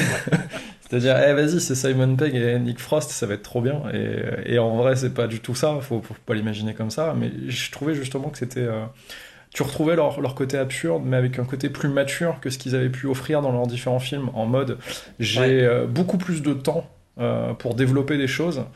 Et, euh, et, notre humour aussi à nous, il a évolué au travers, des, au travers des années et on va proposer quelque chose de différent, plus profond, avec des personnages qui sont beaucoup plus travaillés et tout en choisissant un nouveau genre cinématographique qu'on n'avait pas abordé avant. Et je trouve ça, euh, j'ai trouvé ça pour, j'ai regardé les trois premiers épisodes pour le moment. Et je trouvais ça très puissant, euh, très intéressant. Mais euh, tu vois, par contre, moi, j'ai pas réussi à les binge pour le coup. C'est quelque chose que j'ai besoin de plus digérer. Et, mais effectivement, il y a des moments, c'est très drôle. Et tu reconnais vraiment la, patte série anglaise qui arrive, qui arrive aussi bien à te faire rigoler et te mettre vraiment dans le malaise par rapport à ces personnages. Je trouve que le, le personnage de Nick Frost avec son père, sa relation et sa vie tout court. Euh, où il a l'air d'être plus ou moins heureux, mais pas vraiment, et tout ça, c'est. Euh... Ah, il a vraiment la vie du, du, pauvre type de la middle class qui est ouvrier dans une boîte à la con. Et... mais qui est excellent dans son taf, et du coup, il, il en, il en tire une fierté qui fait que. Euh, il, il, il, trouve une forme de bonheur dans, son, dans sa situation, alors que vraiment, c'est pas une situation qu'on est censé envier, quoi.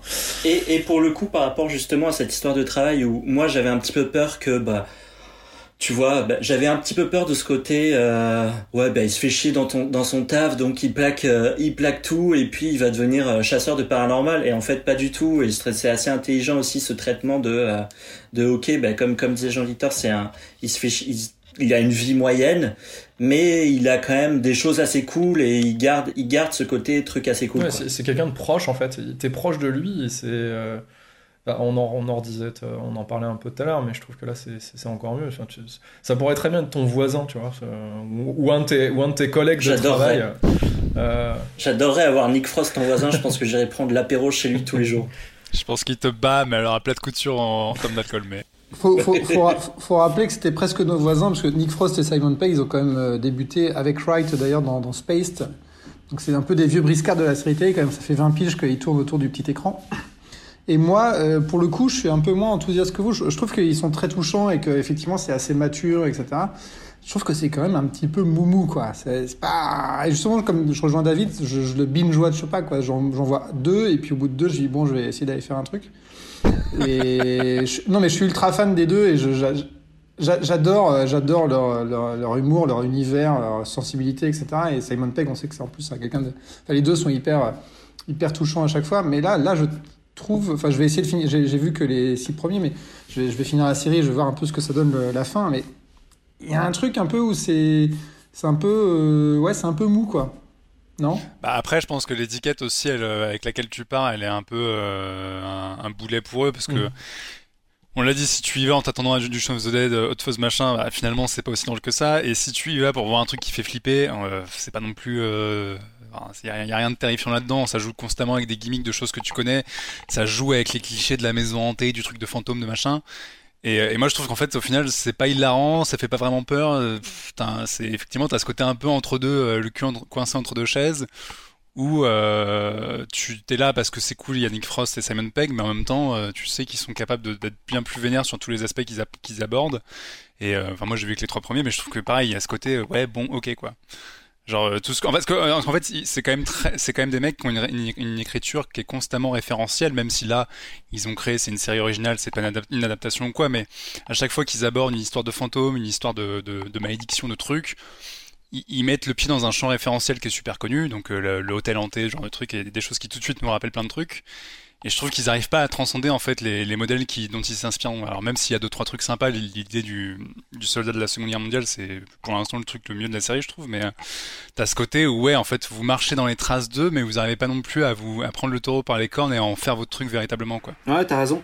As raison. Moi, ça m'a fait un peu. On parlait vachement de références. Ça, ça me fait vachement penser à Doctor Who dans aussi bien dans, dans la construction que que dans, euh, une certaine tonalité, que dans certains épisodes où finalement l'action se déroule, quel que soit quel que soit euh, ce que font les personnages, peu importe leur action, bah, finalement le truc se déroule. Et typiquement, l'épisode avec le soldat de la Seconde Guerre mondiale, ça aurait complètement pu être un épisode de Doctor Who. je pense que ça aurait fonctionné exactement de la même manière. mais en fait, ça fait très anglais, quoi. Enfin, c'est c'est voilà, anglais cliché. Enfin, c'est ancré anglais. La SF anglaise. ça. Mais après, euh, enfin, c'est moi personnellement, j'aime bien. Mais comme je le disais, je, je, peux pas, je peux pas les enchaîner. Mais comme je peux pas enchaîner du Doctor Who, en veux-tu, en voilà, etc. C'est euh, après, c'est intéressant, mais c'est euh, pas. Euh, mais, mais, mais sur le côté euh, cul entre deux chaises, justement, moi je trouve que. Enfin, c'est ce que j'aime bien dans, dans la série, c'est que j'ai l'impression qu'ils. Justement, ils ont pas voulu, en tout cas pour la première saison, faire quelque chose où ils allaient transcender. les modèles dont ils s'inspirent et justement en fait moi moi après après ce visionnage et après l'avoir quand même digéré au bout d'un mois j'ai plus l'impression qu'ils ont qu'ils ont voulu faire une, une, une histoire euh, plutôt humaine sur les relations sociales et d'utiliser ce côté euh, paranormal, euh, paranormal comme prétexte. Euh, après avoir effectivement, vous verrez parce que vous n'avez pas fini la saison 1, mais il y a moyen que ça, il y a moyen que ça parte beaucoup plus en couille pour pour la suite quoi. J'attends de savoir s'ils vont faire 15 saisons ou pas parce que du coup. Moi, je, je, fais énormément de parallèles hein, depuis le début que je regarde. Euh, je me dis, oh mon dieu, c'est le supernatural anglais un peu plus sérieux. Et. Euh... plus... Toi, Marc, t'as regardé en entier? Non, non, j'ai vu quatre épisodes. Je me suis arrêté, justement, je parlais de Doctor Who, je me suis arrêté à l'épisode euh, au Comic Con, qui, qui, est grave blindé en référence à Doctor Who avec un Dalek et tout le bazar. Et euh, non, non, je me suis arrêté là, mais je le finirai à l'occasion. Je sais que dans, dans, les podcasts précédents, on aimait bien trouver des séries qui vont dans une case. Moi, je trouve que c'est bien une série qui se mate en déjeunant. Hum. Ça fait pile le temps d'un repas. Ça fait 30 minutes. C'est pas trop prenant, juste ce qu'il faut. Donc c'est mater ça en déjeunant. Je sais pas si c'est un. Je sais pas si c'est un. Non, mais c'est pas négatif, tu vois. C'est pas une série dans le, c'est pas une série de métro. Hein. Ça, c'est pas un truc. C'est vrai que dans l'échelle de valeur de marque, c'est pas mal. Oui, il y a pas le métro. Après, je, je, suis pas, je suis pas tout à fait d'accord hein, sur le côté c'est une série de repas parce que je pense que t'as quand même une ambiance dans laquelle il faut se mettre et que faut être un semblant concentré. C'est pas un tu vois, contrairement à Supernatural, pour reprendre le parallèle, hein, euh, je suis désolé, euh, mais euh, c'est léger, Supernatural, là où je l'ai trouvé beaucoup moins légère, et t'as quand même une... faut rentrer dans la vie du mec et faut être un semblant concentré de, dessus j'ai trouvé, notamment pour les passages un peu Notamment dans les ambiances d'enquête, euh, quand ils arrivent dans un lieu un peu, un peu sombre et tout. Parce que sinon tu passes complètement. C'est vrai que si t'as ton plat de pâtes, c'est un peu ouf quoi. Bah, nous on avait commencé en mangeant justement, et, euh, et je pense que euh, au tout début, quand il va dans la première maison et qu'il entend du bruit, du ça, c'est très subtil les références horrifiques à ce moment-là. Tu sens qu'il se passe quelque chose, mais les, les, petits éléments déclencheurs sont assez subtils pour pas se dire merde, si, si je suis pas vraiment, je vais passer complètement à côté.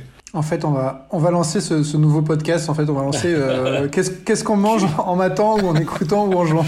Mais, je euh, pense que pour, voilà, pour, pour faire, un, pour faire un autre parallèle, euh, je trouve ça beaucoup, beaucoup plus intelligent et beaucoup mieux écrit que Paul. Ah oui. Même si ah Paul, moi, ça me fait marrer, euh, mais c'est pas. Ah, Paul, c'était assez décevant. Oui, mais c'est pareil. Ouais. Mais là, là, je trouve effectivement qu'ils ont atteint une espèce, une espèce de maturité, quoi. C'est un peu leur série de darons.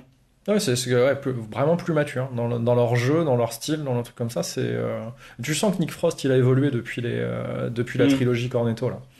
Enfin, je trouve dans son jeu d'acteur et dans son euh, et dans ses personnages. Ouais, puis tu sens aussi qu'ils ont envie de s'en séparer quoi. Complètement. Ouais. Enfin, de s'en émanciper. en tout cas, John a évolué aussi. oui. en tout cas, pour moi, c'est c'est euh, en termes de série, c'est c'est c'est un des trucs que j'ai vu le mieux cette année. J'étais complètement bah, je vous l'ai dit, j'ai maté tout en, en, en une après-midi et j'étais, j'ai même, j'ai même réussi à verser une petite larme tout. Donc, enfin, ça m'a oh, énormément, ça m'a, je trouvais ça super. super il y a des petits passages émouvants. Hein. Le, celui avec mm. la, la, la, la, vieille femme là qui, qui vient aider. Euh, tu sens la détresse de la personne et euh, c'est pour ça que je disais que c'était plus mature sur certains aspects et plus profond aussi que ce qu'ils ont l'habitude de, de, faire. C'est que il y, y, a des passages vraiment touchants enfin, dedans. Et c'est intéressant. Je, je, je, la finirai avant. La sensibilité à l'anglaise. Ouais, c'est ça. Anglo-saxonne. Très bien, on va passer d'un fantastique à un autre et d'un support à un autre, puisqu'on va parler avec Jean-Victor de, de, bande dessinée, de ces petites cases qui racontent des choses. Et on va parler de Coda, de Coda euh, de Simon Spurrier et Mathias Bergara. Ouais, et bah en plus la transition est quasiment toute faite parce que Coda c'est donc écrit par Simon Spurrier, tu l'as dit, qui est anglais et euh, qui est un mec qui a, qui a, un peu roulé sa bosse, que c'est un, scénariste de comics qui a bossé pour certaines licences un peu prestigieuses, pas forcément connues, hein, des trucs comme Star Wars ou les X-Men, et il a aussi euh, écrit des romans et, et euh, il a fait des titres originaux qui ont été euh, carrément nommés aux Eisner Awards, donc les Oscars un peu de la bande dessinée américaine. Donc c'est un mec qui a bien roulé sa bosse et là il a lancé sa nouvelle création originale qui s'appelle donc Coda avec un dessinateur uruguayen euh, qui s'appelle donc Mathias Bergara et qui est un type qui a bossé sur pas grand chose pour l'instant. Il a notamment fait la BD euh, Sons of Anarchy où euh, il a fait un peu de Hellblazer, mais voilà, c'est pas un mec hyper connu à la base, mais ça c'était jusqu'à Coda parce que là pour le coup il a une vitrine absolument monstrueuse avec cette BD. Euh, qui est un one shot de 300 pages. Donc si vous l'achetez, ça coûte 30 balles. C'est sorti chez Glenana Comics et vous avez la saga en entier. Euh, il y a tout dedans. Et euh, c'est l'histoire. En gros, ça se passe dans un monde fantaisiste, enfin de, fantasy. Donc un monde avec de la magie, des dragons, tout le bordel. Sauf que c'est un monde de fantasy qui a vécu une petite catastrophe et qui est devenu post-apocalyptique. donc en gros, c'est comme si le Seigneur des Anneaux rencontrait Mad Max. Si on devait le pitcher un peu connement et faire un pitch pour le vendre facilement, ce serait un peu ça le, le, le, le slogan, la tagline. Euh, et donc on a un bard qui est dans, cet univers totalement fracassé, mais pourtant avec plein de trucs. Et euh, sa quête, puisqu'évidemment c'est un bard et c'est un chevalier, donc il a une quête au début de la BD, c'est de retrouver sa bien-aimée qui, sait pas trop ce qui lui est arrivé, mais en tout cas, il, il écrit un journal qui sert de narration euh, comme une voix off, et euh, il est en quête de cette bien-aimée dans ce monde totalement défoncé, où évidemment il y a des villes euh, plus ou moins à droite à gauche, avec des populations qui se foutent sur la gueule. Il y a carrément une ville sur roue, comme dans Mortal Engines qu'on a vu au cinéma il y a pas longtemps. Et, et voilà, c'est un univers qui est hyper foisonnant, et moi je trouve, je trouve ça toujours un peu compliqué en fait les trucs de fantasy, parce que c'est quand même un genre qui est balisé à mort Euh, on, a cité le Seigneur des Anneaux, c'est le truc de, de, base, et à chaque fois on pense orc, euh, chevalier, elfe, euh, tout machin. Et je trouve que c'est assez rare en fait dans, dans cette, dans cette esthétique-là et dans ces univers-là de tirer un peu son épingle du jeu. Or là, ils ont vraiment réussi à faire ça déjà parce qu'il y, y, a la touche post-apo. Donc euh, oui, il y a des gobelins et des petits trucs que tu connais, mais en fait tout est fracassé et euh, le mélange des deux marche super bien. Et euh, typiquement lui, par exemple, il a une licorne. Mais c'est une licorne qui a évolué, donc en fait elle a plein de cornes sur la gueule, et elle s'appelle une, une, je sais plus c'est quoi son nom, elle change de nom au fur et à mesure parce que ses cornes poussent. Et en fait, elle a à moitié une tronche d'ours au final. Enfin, elle, elle, elle, et puis, en fait, c'est une, une, une, furie furieuse, c'est-à-dire qu'elle débarque, elle bute tout ce qui bouge. En fait, c'est un, un, vrai animal sanguin et super dangereux. Donc, c'est plus juste une gentille licorne, quoi. Et il y a vraiment cette idée, en fait, de, à la base, de prendre des codes super connus de tous et de les détourner. Mais euh, c'est un peu étonnant au premier abord parce que les premiers chapitres, tu tapes l'avalanche de couleurs parce que le trait en plus est hyper vif et, et les pages sont très chargées. Et tu dis, ok, alors attends, parce qu'évidemment, il y, a y a un champ lexical qui met en place un vocabulaire et tout, donc le, le, c'est un peu indigeste au début de, de, prendre tout en considération, en plus avec le mec qui crée son journal, donc il y a beaucoup de texte dès le début. Et en fait, au fur et à mesure, tu comprends que leur univers, il est très très bien pensé. D'ailleurs, à la fin de la BD, ils ont carrément fait des cartes, euh, comme la carte de, de, la Terre du Milieu, etc., où ils jouent un peu de ça, genre là, ils, en haut d'une carte, il y a un moment, ils mettent euh, la, la, la, forêt avec des araignées géantes, n'y allez pas, et des comme ça. Ils s'amusent évidemment avec les codes du genre, mais mine de rien, leur univers, il est pensé. Si tu prends le parcours des personnages dans la BD, que tu prends la carte, en fait, tu peux vraiment retracer dessus. Et il y a ce truc de dire, bah, ok, euh, on prend des choses qui sont très connues, mais mine on a une histoire à raconter dedans, et au fur et à mesure, en fait, l'écriture, elle s'affine vachement, et non seulement on se rend compte que cet univers-là, il est pas juste fait de briquet de broc en, mélangeant des références, mais que les mecs ont vraiment des, idées pour euh, faire un truc un peu plus frais que, que la simple référence. Et il y a vraiment, je trouve, en fait, une écriture qui s'affine au fur et à mesure, où en fait, ils adorent jouer avec les attentes des gens, mais pour euh, faire quelque chose de plus profond. En fait, c'est une vraie BD notamment sur la désillusion, parce que euh, notamment ce, ce, cette trame de base, genre je vais chercher ma femme, en fait ça va être beaucoup plus compliqué que prévu, il y a des rebondissements dans tous les sens, mais qui à chaque fois amènent quelque chose. C'est évidemment c'est construit comme un vrai comic book, donc c'est euh, des petits chapitres de je sais pas 30 pages. Et à chaque fin de chapitre, il y a un gros cliffhanger. On dit ah putain, je l'avais pas vu venir. Mais ce truc-là, il est pas juste là pour te faire tourner la page suivante. Il est aussi là pour amener en fait quelque chose et vraiment creuser en fait euh, ce personnage-là de Bard qui est un, peu le chevalier désabusé, euh, qui est une brute épaisse, mais il lui arrive que des conneries et il en a un peu marre à force.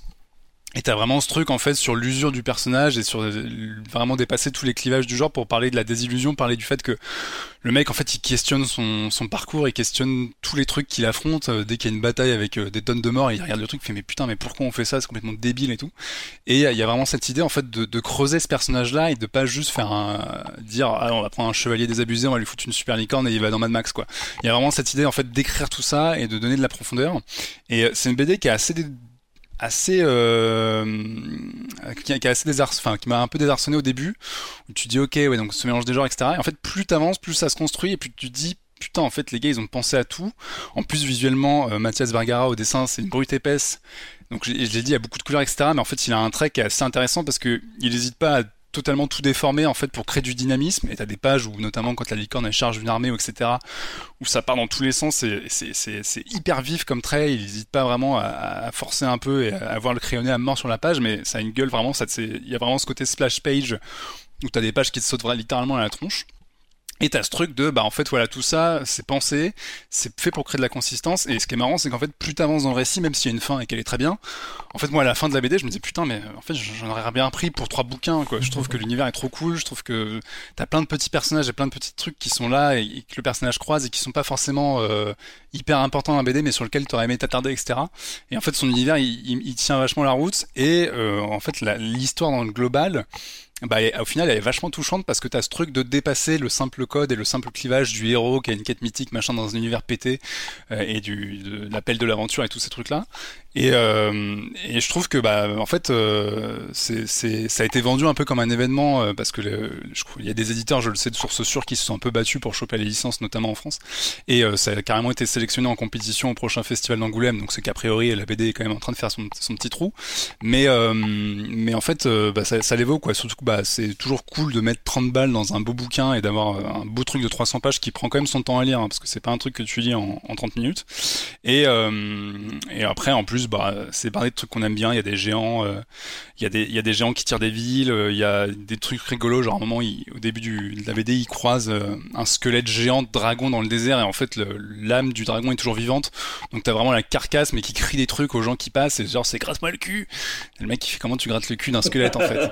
Et t'as plein de trucs comme ça en fait qui sont un peu fun et qui sont les trucs qui vont t'accrocher, mais au-delà de l'aspect tu vas en prendre plein la gueule etc. Il y a vraiment un truc très humain qui se construit au fur et à mesure et où tu as la science du rebondissement qui est réussi et c'est rare en fait d'avoir des rebondissements je trouve dans notamment dans la BD et dans le comic book quand on lit un peu où tu dis ah putain non seulement je l'avais pas vu venir mais en fait ça raconte quelque chose c'est pas juste là pour t'accrocher de façon euh, simple et donc ça ils l'ont quoi il y a une vraie qualité d'écriture il y a une vraie qualité de dessin et, euh, et c'est une putain de bonne BD j'ai envie de vous dire et c'est surtout c'est un one shot et c'est un one shot ouais. t'as un début et une fin quoi c'est ça euh, alors moi je l'ai je l'ai pas lu hein, même si je l'ai entre les mains je l'ai pas lu il y a un, un truc qui m'a qui m'a vraiment marqué en ouvrant les pages, c'est que c'est super coloré.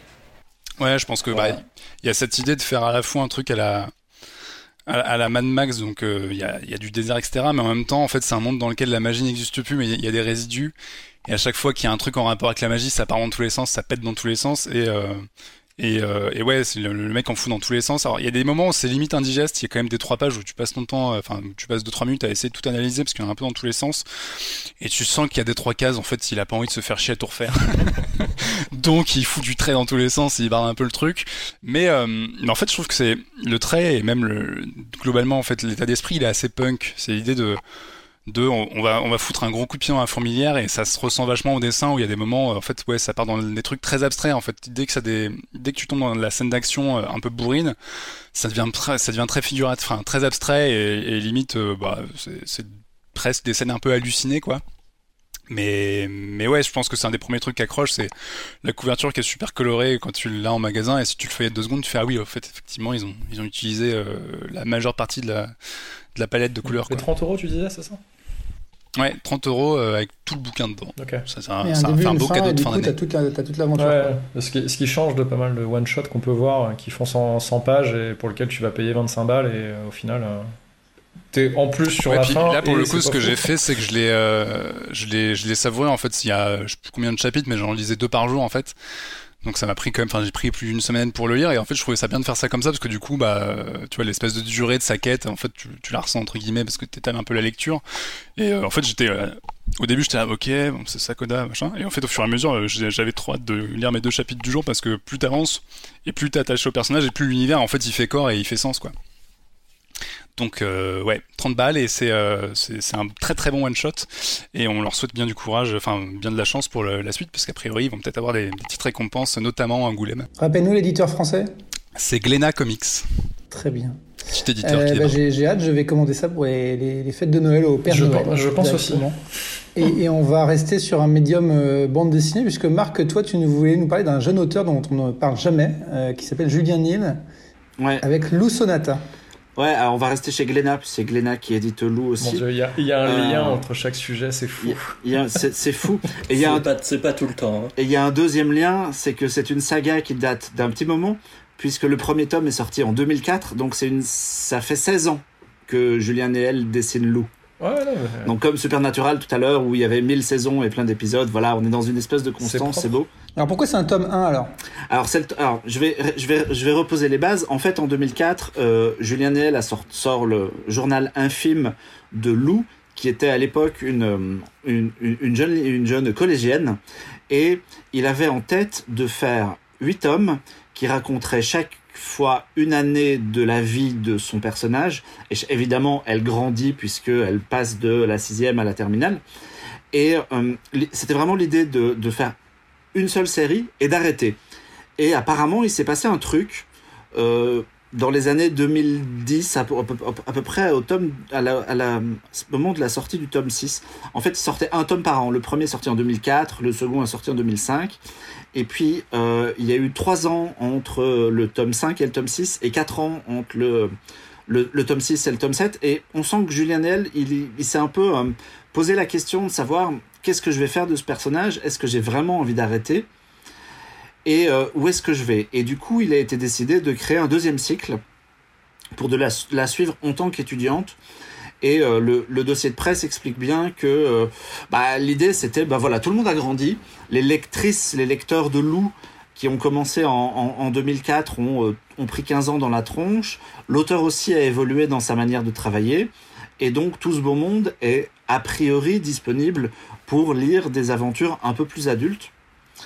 Et c'est le cas de ce Lou, Lou Sonata 1, puisque c'est le premier tome du deuxième cycle et de sa, de sa deuxième vie. D'ailleurs, ils ont euh, Glénat a changé le format puisque après euh, 8 tomes au format euh, franco-belge avec pas beaucoup de pages, il passe en 144. 100, il y a 144 pages pour cette histoire-ci. Et a priori, il va continuer sur ce format avec beaucoup plus de pages et beaucoup plus de dessins.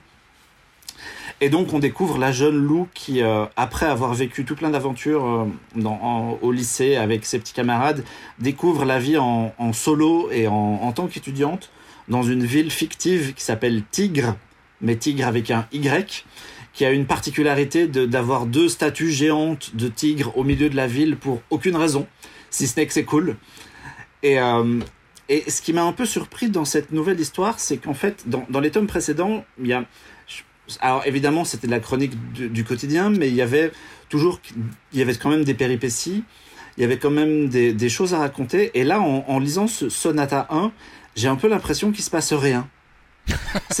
dans le sens où c'est vraiment la, la, vie quotidienne d'une étudiante dans une petite ville.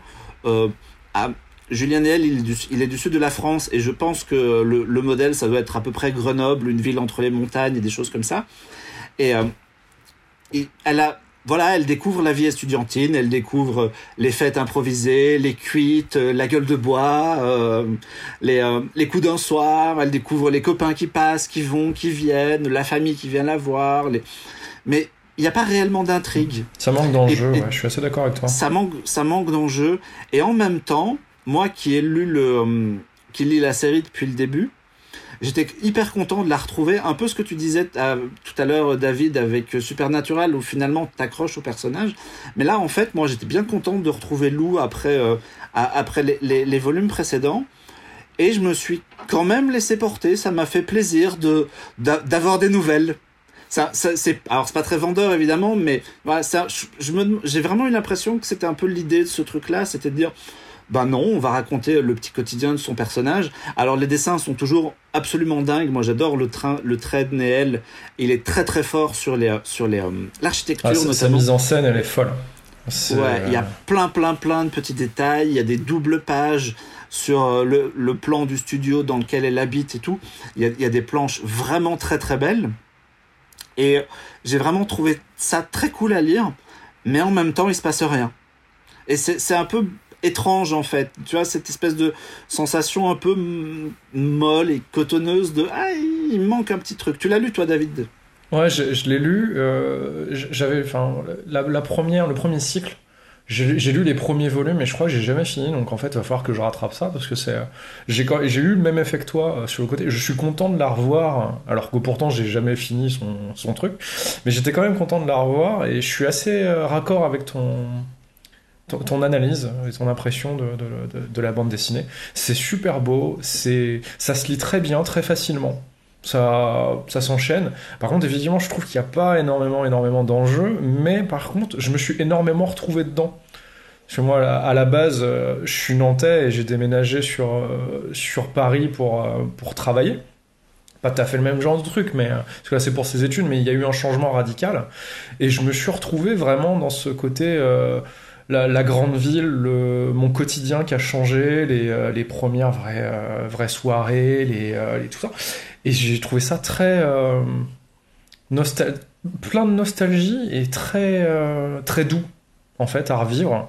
J'allais vous poser une question à tous les deux du coup, comme c'est le début d'un deuxième cycle, c'est peut-être aussi un épisode introductif, mais est-ce que finalement est-ce qu'il écrit toujours pour le même public? Est-ce que vous, vous, vous restez le public de Lou Ouais, parce qu'on vieillit avec elle en fait on vieillit avec l'héroïne et, du coup, euh, bah on. Oui, oui, oui. Moi, je reste carrément le, je reste carrément le public de Lou. C'est un peu le même principe que Harry Potter en fait. Harry, où tu vois, où euh, bah, t'étais très jeune quand tu as lu le premier tome. Tu étais beaucoup plus adulte quand tu as lu le dernier. Et là, on est un peu dans, dans le même esprit de suivre un héros dans son quotidien. Et moi, comme tu dis, euh, David, moi, ça m'a rappelé. Je me suis replongé, pas, pas de fond, pas à fond, mais je me suis replongé un peu dans mes souvenirs de, de vie estudiantine où j'étais euh, loin de ma famille et euh, où j'ai fait des, j'ai eu des cuites et des fêtes comme elle et tu vois, je me suis rappelé des trucs un, peu, la, découverte de ta première gueule de bois, ce genre de trucs. C'est c'est anecdotique, mais en même temps, c'est la première fois que ça t'arrive, donc ah, du coup, tu vois, il y a il y a un truc marquant et c'est vachement bien retranscrit dans la BD, je trouve. Et voilà sa vie de maintenant. Et maintenant, vous allez découvrir sa, sa, sa, sa vie actuelle. Mais je pense qu'en fait, c'est comme une sorte de grosse piqûre de rappel qui joue sur le sur l'affect et sur le et sur ta propre nostalgie en fait. Tu te projettes assez facilement dedans.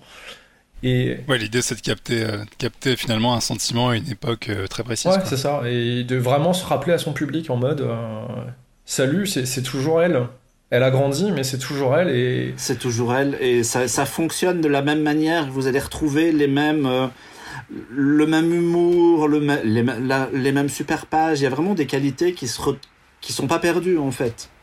Euh, alors moi je, ne l'ai pas encore lu parce que bah, j'attends. Euh, tu attends qu'il sorte comme, parce que comme, un vieux, comme un vieux con, j'attends la version papier. Quand, quand on enregistre cette émission, le tome est pas sorti en fait. Oui, absolument. Euh, j'avais, je me, je me posais des questions. Est-ce que à part elle, est-ce qu'on retrouve d'autres personnages? Oui, oui, bien sûr. Il y a, euh, bah, il y a, y, avait, il, y a la il y a sa famille en fait déjà. Il y, a ses copines. Euh. Ok, il y avait ses copines et il y avait aussi toutes des, enfin, il y avait quand même pas mal d'intrigues qui finalement n'étaient pas terminées.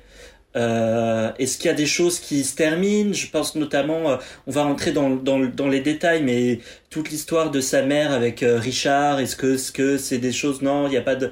Ok, et euh, alors, ah, moi j'avais lu... On n'a pas répondu, parce qu'on fait signe de la tête dans une conversation Skype, du coup ça parle pas trop aux gens qui écoutent ce podcast. Mais non, non, il, il, a ce défaut, Néel, de tenter des des pistes, de lancer des pistes. Il faisait ça dans le siècle d'avant aussi, ou notamment sur le père de loup qui apparaît mystérieusement dans certains tomes et qui, dont on n'a jamais vraiment les explications. Il donne toujours pas les clés. Et est-ce qu'il, est-ce qu'il, euh, je crois que c'était le tome 5 de loup ou le tome 6 où ça a commencé à partir un peu en, en, surnaturel entre guillemets. Est-ce, est-ce que, est-ce que là on revient à quelque chose de plus terre à terre ou est-ce qu'il y a toujours un petit côté, un fond une espèce de toile de fond un peu de surnaturel. Un petit côté babacool mystique, mais pas, pas réellement supernaturel. Hein. Voilà, il était parti en vrille dans le tome 6 qui s'appelait L'âge de cristal, où il avait imaginé un, univers quasiment fantasmé. Et c'était très bizarre, ça avait complètement décontenancé les lecteurs.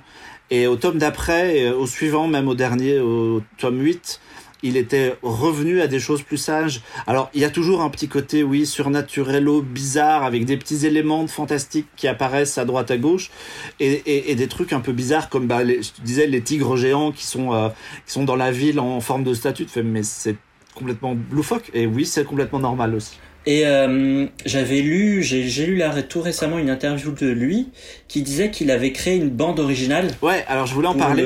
voilà. Je voulais en parler. Euh, il a monté un groupe qui s'appelle Les Crystal Zilot. Et il a euh, composé une bande originale qui accompagne la bande dessinée. Alors nous, comme on va mettre le podcast en ligne le, 30 novembre et l'album sort le 1er décembre, la BO sort en même temps que l'album et moi je n'ai entendu qu'un seul morceau, celui qui est disponible sur YouTube et qu'on mettra en lien. Et c'est une musique d'ambiance. C'est une musique d'ambiance qui m'a un petit peu rappelé la musique d'ambiance de Zelda Breath of the Wild sais, quand, si vous avez joué au, jeu, quand vous chevauchez dans la plaine, il y a une musique toute douce, tranquille, qui vous accompagne, et il a composé un truc un peu comme ça. Mais je crois, je crois que c'était ça, ouais. Je crois que c'était un peu un album de musique d'ambiance pour, du coup, lire en écoutant euh, en écoutant est-ce que ça t'a apporté quelque chose? Bah moi j'ai eu qu'un seul j'ai qu'un seul, morceau, seul morceau donc je peux pas vraiment dire mais ce que ce que j'en ai entendu ça m'a donné l'impression que ça allait bien avec le, le, sens de, de, la BD, la tonalité de la BD un peu, un peu confortable, un peu, il se passe rien mais c'est chouette et la musique est un peu, ben, ce que j'en ai entendu en tout cas est dans le même esprit.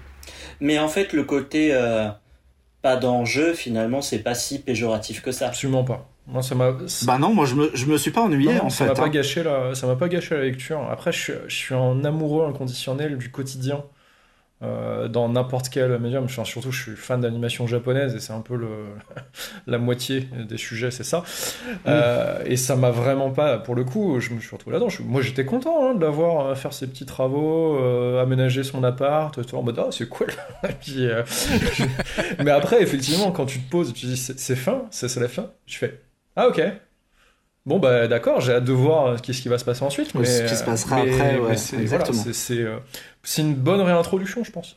Et du coup, sans, sans dévoiler, il y, a une, ouv- il y a une vraie ouverture, euh, a priori, euh, Oh bah là, sur une suite. Là, à mon avis, il est parti sur un cycle qui va, qui va prendre euh, quelques tomes. Alors, je sais pas s'il va faire un bouquin par an, qui va raconter un an de la vie à chaque fois, parce que peut-être que ça va devenir chiant, mais je sais pas quel est le rythme qui va être abordé pour, pour ce nouveau volume. Mais en tout cas, oui, il y a, il y a la place de largement il y a, il y a de la continuer. ouais. matière, hein, ils ont de l'imagination, on le sent. Le personnage est lui. Ouais, puis je crois qu'en plus, enfin, c'est c'est quand même un petit blockbuster. Hein, lui, Ah oui, il est- c'est un carton. Ah Il c'est a eu des adaptations en série, en film, machin. Il y a eu un film Il en a vendu des triple caisses. Ouais, puis même, à- même dans la pop culture, il est vachement présent. J'étais surpris de voir à quel point euh, sur Twitter, à chaque fois que ça parle de loup et, et c'est euh, Ouais, ouais, il y a une, il y a une grosse fanbase. grosse, grosse fanbase et des gens euh, qui sont là en mode euh, entre Tristan et Tristan et Lou leur histoire et les gens ils sont vénères pour de vrai il y a des débats enfin c'est euh, moi je trouve ça impressionnant de voir le- pas une je veux pas dire je l'avais pris comme une BD plutôt euh, légère et sans grande prétention à une époque et en fait je suis très surpris et ça me donne aussi envie de continuer parce que je me dis quand je vois les gens, comment, pour certains qui ont grandi un peu comme nous, on a grandi avec Harry Potter à l'époque, euh, certains ont grandi avec ces personnages-là et ils ont vécu ce, cette évolution comme eux ils ont évolué et ils sont vraiment imprégnés dedans. C'est, euh, ça donne envie Il va d'aller y avoir des émeutes chez les libraires le 1er décembre. Les gens vont se battre pour la suite. de à, Lou. mi- à minuit en VO euh, comme euh, certains sur le Virgin Megastore de- des champs à une époque. De Virgin. Tu, tu plaisantes, mais, euh, mais Glénat devait sortir la BD mi-novembre et euh, a jugé que le click and collect ça allait pas suffire et que la polémique autour des libraires euh, semi-fermés c'était pas la folie. Du coup, ils ont décalé ça proprement au 1er décembre pour que tout le monde puisse l'avoir en papier directement chez son libraire sans attendre ni passer par internet ni rien. Parce que ça va cartonner. Oui, ouais. Mais c'est quand même un, un beau retour, quoi. Vous êtes quand même content de retrouver l'univers. Ah ouais, carrément, bien sûr. hein, mais moi, j'en pense aucun mal en fait de ce tome. C'est juste qu'il se passe rien. Mais j'ai trouvé ça, po- j'ai trouvé ça positif, tu vois. C'est un. Et alors, et ce qui est amusant aussi, c'est que finalement, on a passé une année très bizarre où tout le monde est resté chez soi, et elle, elle passe une année où euh, quasiment tout, tout est en extérieur ou vachement en extérieur en fait. À la fac, elle rencontre des gens, elle boit des coups, elle fait des câlins du monde. Et je pense que ça m'a fait plaisir de lire ça, tu vois. Le, pas, le monde d'avant ou le monde d'après, mais en tout cas, ça représente pas du tout 2020. Et puis elle a un monde complètement dépaysant, je trouve. C'est, tu, tu sens que c'est pas éloigné de nous. C'est dépaysant en termes de, en termes d'architecture, en termes d'univers, mais pas si loin que ça de nous. Donc en fait, c'est, comme si c'était abordable. Moi, je trouve que c'est, ça va bien euh, on peut se projeter facilement dedans. Je trouve très Carrément. intéressant. Très bien. Euh, bah écoutez, on sera très heureux de retrouver le second cycle de Lou, du coup. Euh, J'ai pas trop de transition, si ce n'est qu'on a aussi envie de Si, moi, j'en ai un. euh, J'en ai un, j'en ai un, j'en ai un. Vas-y. Dans Lou, il y a un tome de Lou qui s'appelle Laser Ninja. moi, je- Et donc là, on va parler. moi, j'en, avais un plus tard à biscotter, mais, euh, mais ok. Bah vas-y, on Bah, Vas-y. c'était la Crystal, Bah là, on va Crystal parler. Ziloté euh, qui parle, euh, fait référence à Assassin's Creed et Ghost of Tsushima est une sorte de pseudo Assassin's Creed au Japon. Donc du coup, on, on, on est Voilà. peut-être pas si loin que ça. Ça marche aussi. Et voilà, on passe sur la partie vidéoludique de l'émission. Qu'est-ce qu'elle était euh, fluide David- cette transition David, t'as beaucoup de chance parce que moi, c'est le seul jeu sur lequel j'ai j'ai pu jouer. Moi qui suis pas gamer, j'ai j'ai pu C'est le seul jeu sur lequel, euh, Ma- sur lequel. Mathieu a posé une, une main sur, sur une manette depuis euh, 25 ans. D'accord. Bah, du coup c'est Et j'ai trouvé ça du sublime. coup c'est c'est- c'est bien, ça va faire écho un peu à ce que j'ai ressenti. Euh, moi, j'ai jamais été un gros gamer. J'étais très euh, très gamer ado et je me suis complètement arrêté quand j'ai fait mes études sup et ma, mon début de vie active.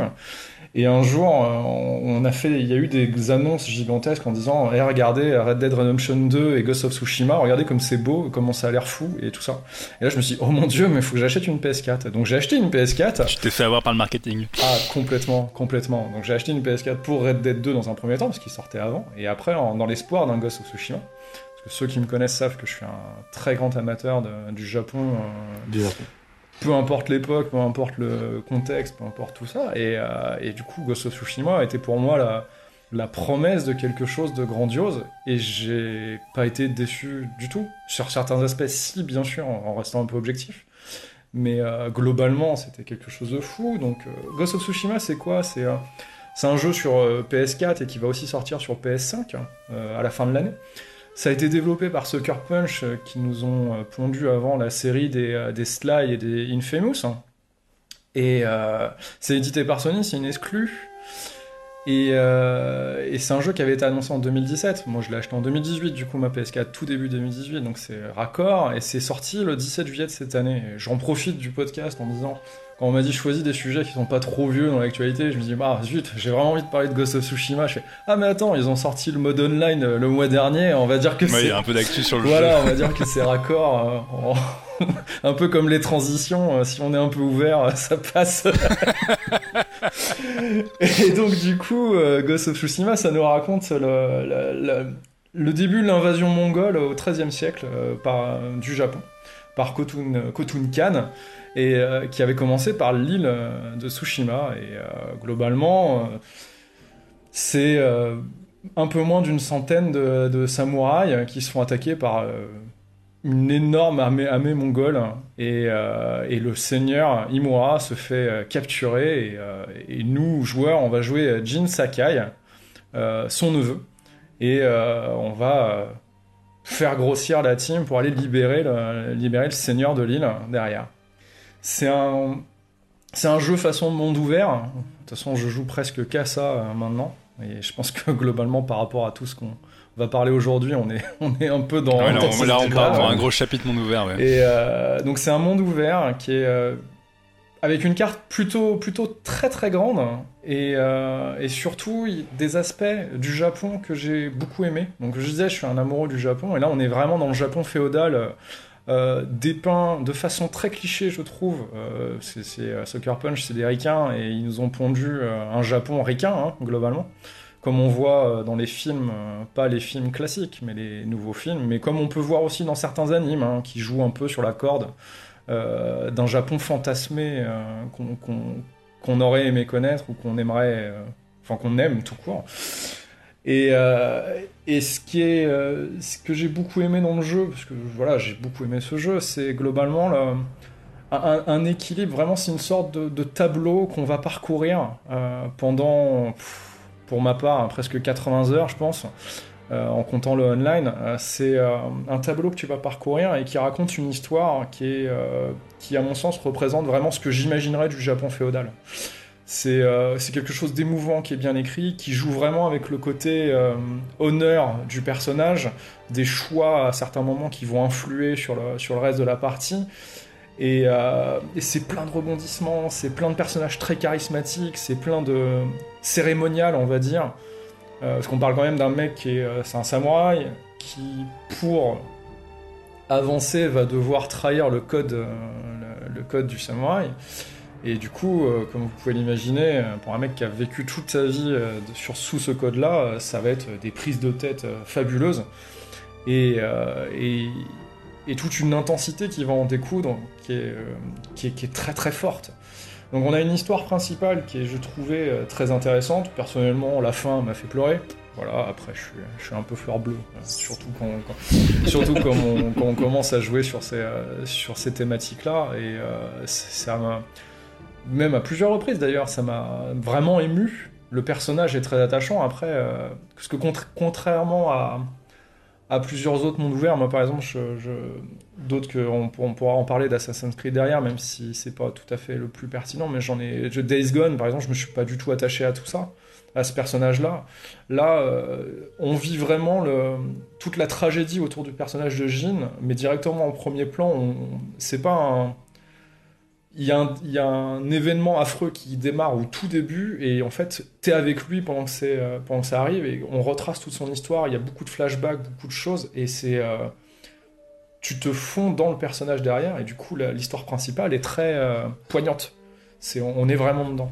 Mais c'est renforcé par le, côté presque cinématographique du visuel ah oui c'est bah, de toute façon énormément de énormément de cinématiques très bien faite, très bien mise en scène, et qui rappelle les films de samouraï à une époque. De toute façon, ils ont entièrement pompé en termes de mise en scène sur Kurosawa et compagnie.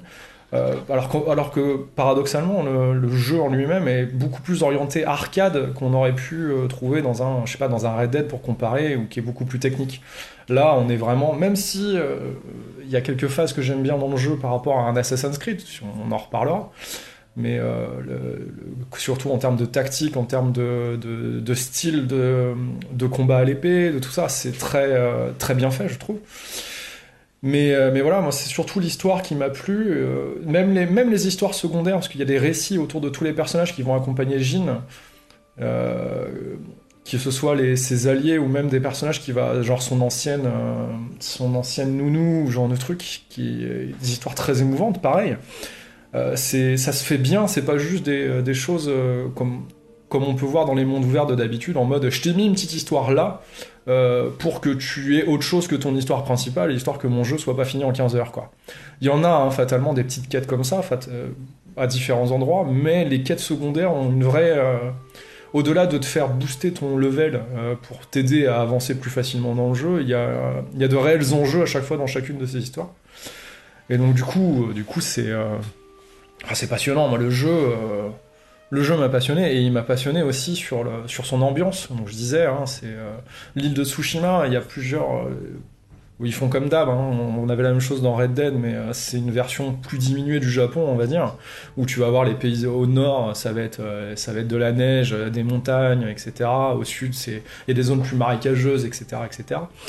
Mais à chaque fois, c'est une iconographie populaire du Japon qui te donne. Enfin, moi, ça m'a ça m'a foutu le les frissons très régulièrement. Ça m'a, je suis allé beaucoup de fois au Japon dans ma vie et ça m'a, ça m'a empreint de nostalgie par moment. Euh, sur certaines, euh, enfin, quand tu te balades, tu vas voir un temple avec les cerisiers en fleurs.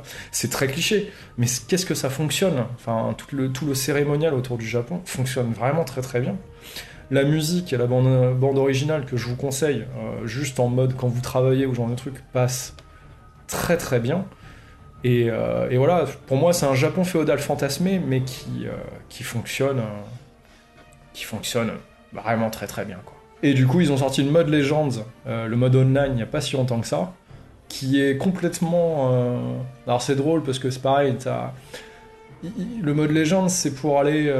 ils se sont servis du prétexte de. Il y a un peu de folklore japonais avec les kami et tout ça, et on va aller jouer là-dessus. Donc euh, tu fais des missions euh, à deux, parce que c'est que du coop, ou presque.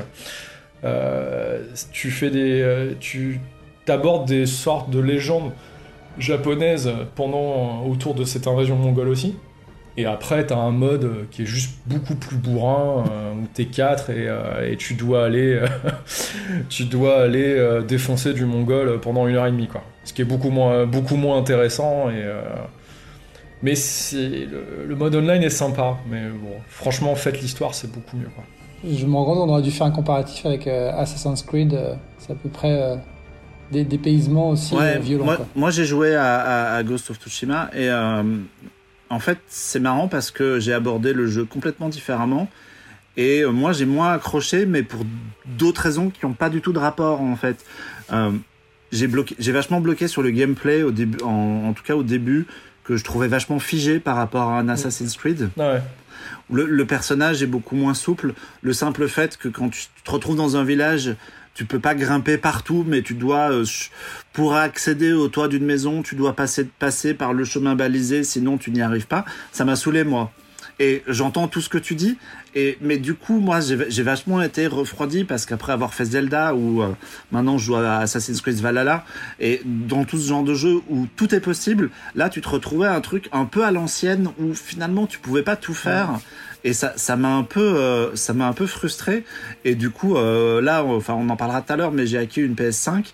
J'ai revendu pas mal de jeux de PS4. Je l'ai revendu lui et en t'écoutant parler, en n'étant pas allé au bout de l'histoire, j'ai un espèce de vieux regret qui me fait dire Ah putain, j'aurais peut-être dû le garder et le en train de voir si tu peux pas envoyer un mec au gars sur le bon coin dire que tu manges, je peux récupérer. Euh mais, mais, tu vois, pour le coup, je comprends ce que tu dis parce que alors, je vais, je vais faire une confidence. Euh, je n'ai. Je joue à Assassin's Creed Valhalla aussi en ce moment. beaucoup, beaucoup, beaucoup. Et euh, mais c'est mon premier Assassin's Creed. J'avais jamais joué à Assassin's Creed de ma vie et je me dis du coup, par rapport à ce que tu me dis, je suis d'accord. Quand j'ai commencé à jouer à Assassin's Creed, je me, je me suis dit, ok, c'est, je comprends pourquoi les gens disent que Ghost of Tsushima était un, Assassin's Creed dans le, dans le style, parce qu'au final, on n'est pas si éloigné que ça en termes de jeu à proprement parler. Et du coup, je me suis dit, ah mais attends, dans, dans Assassin's Creed, on, on peut réellement grimper partout. oh mon dieu, mais en fait. Mais c'est marrant parce que pour le coup, l'époque du Japon féodal, c'est un espèce de fantasme en fait qui tourne dans la communauté des fans d'Assassin's Creed depuis le début de la licence où tout le monde, enfin il y avait deux trois époques qui étaient vraiment euh, fantasmées. Il y avait la, Renaissance italienne dès le début, ils l'ont fait avec le deuxième. Il y avait les Vikings, ça y est c'est fait. Et il y avait le, il y a toujours d'ailleurs le Japon féodal. Et c'est vrai que plein de gens ont dit ok bah en fait il y a Ghost of Tsushima qui s'est euh, mm. engouffré dans cette faille là et euh, ou en termes de gameplay, en termes de mécanique de jeu ouvert, etc. Ça y ressemble vachement. Et moi, pour le coup, qui ai fait tous les Assassin's Creed, en fait, quand j'ai vu les premières vidéos de gameplay vraiment manette en main de Ghost of Tsushima, ça m'a refroidi direct. Donc putain, en fait, ça a l'air un peu un peu trop justement euh, carré, un peu trop mou, un peu trop euh, rigide par rapport à ce que Assassin's Creed bah, fait maintenant, et ce qui fait que j'ai pas fait le jeu du tout. Mais il est beaucoup plus arcade, hein, effectivement. Hein. Je, je, vraiment, je pense que tu vois là où je, je, je spoil un peu pour la suite, mais euh, je suis à plus de 50 heures de jeu sur Assassin's Creed et je dois, je dois à peine en être à la moitié, je pense. Ghost of Tsushima, j'ai fait le, j'ai fini, je pense, l'histoire principale en 35 heures, et vraiment en prenant mon temps, en, voyageant à droite à gauche, en explorant à fond. Et je suis, pour le coup, je, suis d'accord avec toi, c'est pour moi, c'est, comme un film interactif, euh, Ghost of Tsushima, parce qu'il faut y aller pour l'histoire, vraiment pour le scénario et, et les émotions que tu vas vivre dedans, pas pour les phases très répétitives en tout cas sur les quêtes secondaires et sur certains trucs, de euh, bah, j'ai un sabre et je vais aller défoncer du mongol quoi. Mais c'est marrant parce que c'est le, c'est le retour de pas mal de gens que j'ai eu qui ont abordé le jeu un peu arculon en mode bon bah c'est le dernier. Euh, c'est, c'est, intéressant qu'on en parle maintenant, surtout avec les deux jeux qui vont suivre parce que c'est euh, en fait l'un des témoins des, de ce qu'est le triple A monde ouvert euh, en 2020 et c'est l'un des derniers, enfin c'est peut-être même la dernière exclue de la PS4 avec Last of Us. Donc c'est le témoin en fait de, de l'instant T du jeu vidéo à ce moment-là et de ce qu'est capable de, de, proposer une production comme ça. Et c'est vrai que moi j'ai eu pas mal de retours de gens qui m'ont dit bah en fait en manette en main tu te fais un peu chier mais l'univers est trop cool, la direction artistique défonce, et mine de rien, le scénario en fait il marche bien quoi. Et, ce qui fait que les gens tenaient le jeu parce qu'il y avait le scénario et qu'ils avaient envie d'aller au bout. Et, je, pense en vrai, euh, si tu si t'as pas euh, si t'as pas 40 heures de, de, jeu devant toi, parce que c'est toujours compliqué maintenant hein, avec les gros jeux, les gros jeux vidéo, trouver euh, ne serait-ce que 20-25 heures de jeu à la suite avec nos vies actives et tout ça, tu te mets en difficulté vraiment pas haute, même si de base le jeu en normal se fait très bien et tu fais juste la quête principale et quelques quêtes secondaires et pas les quêtes tertiaires euh, un peu pourries comme euh, dans Assassin's Creed où t'as le mec qui ah mon chat a disparu tu vois. Ce, ce, genre de truc. C'est vachement euh, important de récupérer le chat je suis je l'ai récupéré pour info je l'ai récupéré. Et mais tu vois si tu fais juste la quête principale et qu'en fait c'est juste une histoire que tu vas découvrir et la vie de Jean euh, tu, te le fais en même pas 20 heures, tu te le fais en une grosse quinzaine d'heures et tu passes déjà un très bon moment, à mon sens, juste pour l'histoire, le scénario et, et l'ADR. Surtout qu'on n'a pas parlé, mais il y, a, carrément un mode euh, Kurosawa où le jeu est en noir Ouais, j'ai testé, en vrai tu vois moins bien, et sur, les sur les phases de combat t'es un peu perdu, mais oui. C'est rigolo pour faire des screenshots Exactement, c'est ça. Mais, euh, mais après, t'as pas besoin, hein. t'as juste à débarquer euh, à un endroit au soleil, le, enfin, le, soleil qui se couche sur ton flanc de montagne avec tes herbes hautes et, et tes forêts de bambou juste derrière, et t'es là en mode j'ai envie de partir. et on est confiné. Ouais, bah on, va, on va faire un truc un peu exceptionnel dans l'émission. On va changer le sommaire de l'émission. Mais, on va changer l'ordre. Euh, je pense que c'est la bonne occasion de parler tout de suite de Assassin's Creed, le, nouvel opus, et du coup on peut continuer à parler de, de Ghost of Tsushima euh, en, même temps pour comparer un peu. Mais du coup, comme c'était un peu la grosse actu et qu'on voulait le traiter un peu plus tard, je, ramène le sujet. Et donc Marc, si tu veux nous introduire un peu Assassin's Creed, on va pouvoir euh, continuer à échanger là-dessus. quoi.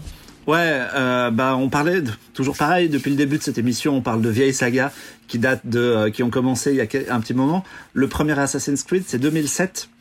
Ça se passait euh, pendant la troisième croisade, donc il y a très très longtemps. Et en fait, le principe d'Assassin's Creed, en gros, c'est que ça raconte l'affrontement entre des assassins qui sont considérés comme des gentils, qui affrontent les Templiers qui sont considérés comme des méchants. Et dans les premiers jeux, et chaque épisode se déroule à une époque différente. Donc non, c'est pas vrai. Euh, c'est une histoire de Animus. Alors attends, je, vais y venir.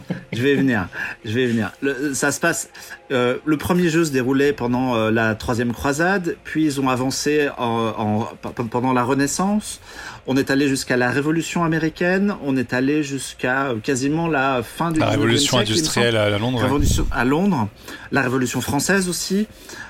et pendant neuf jeux. Euh, on avançait dans le temps. Et puis ils ont sorti Origins, il y a deux épisodes en arrière, qui revenaient au point zéro de l'histoire et on, pour ramener un peu de nouveaux éléments dans cette espèce d'affrontement entre deux groupes de gens.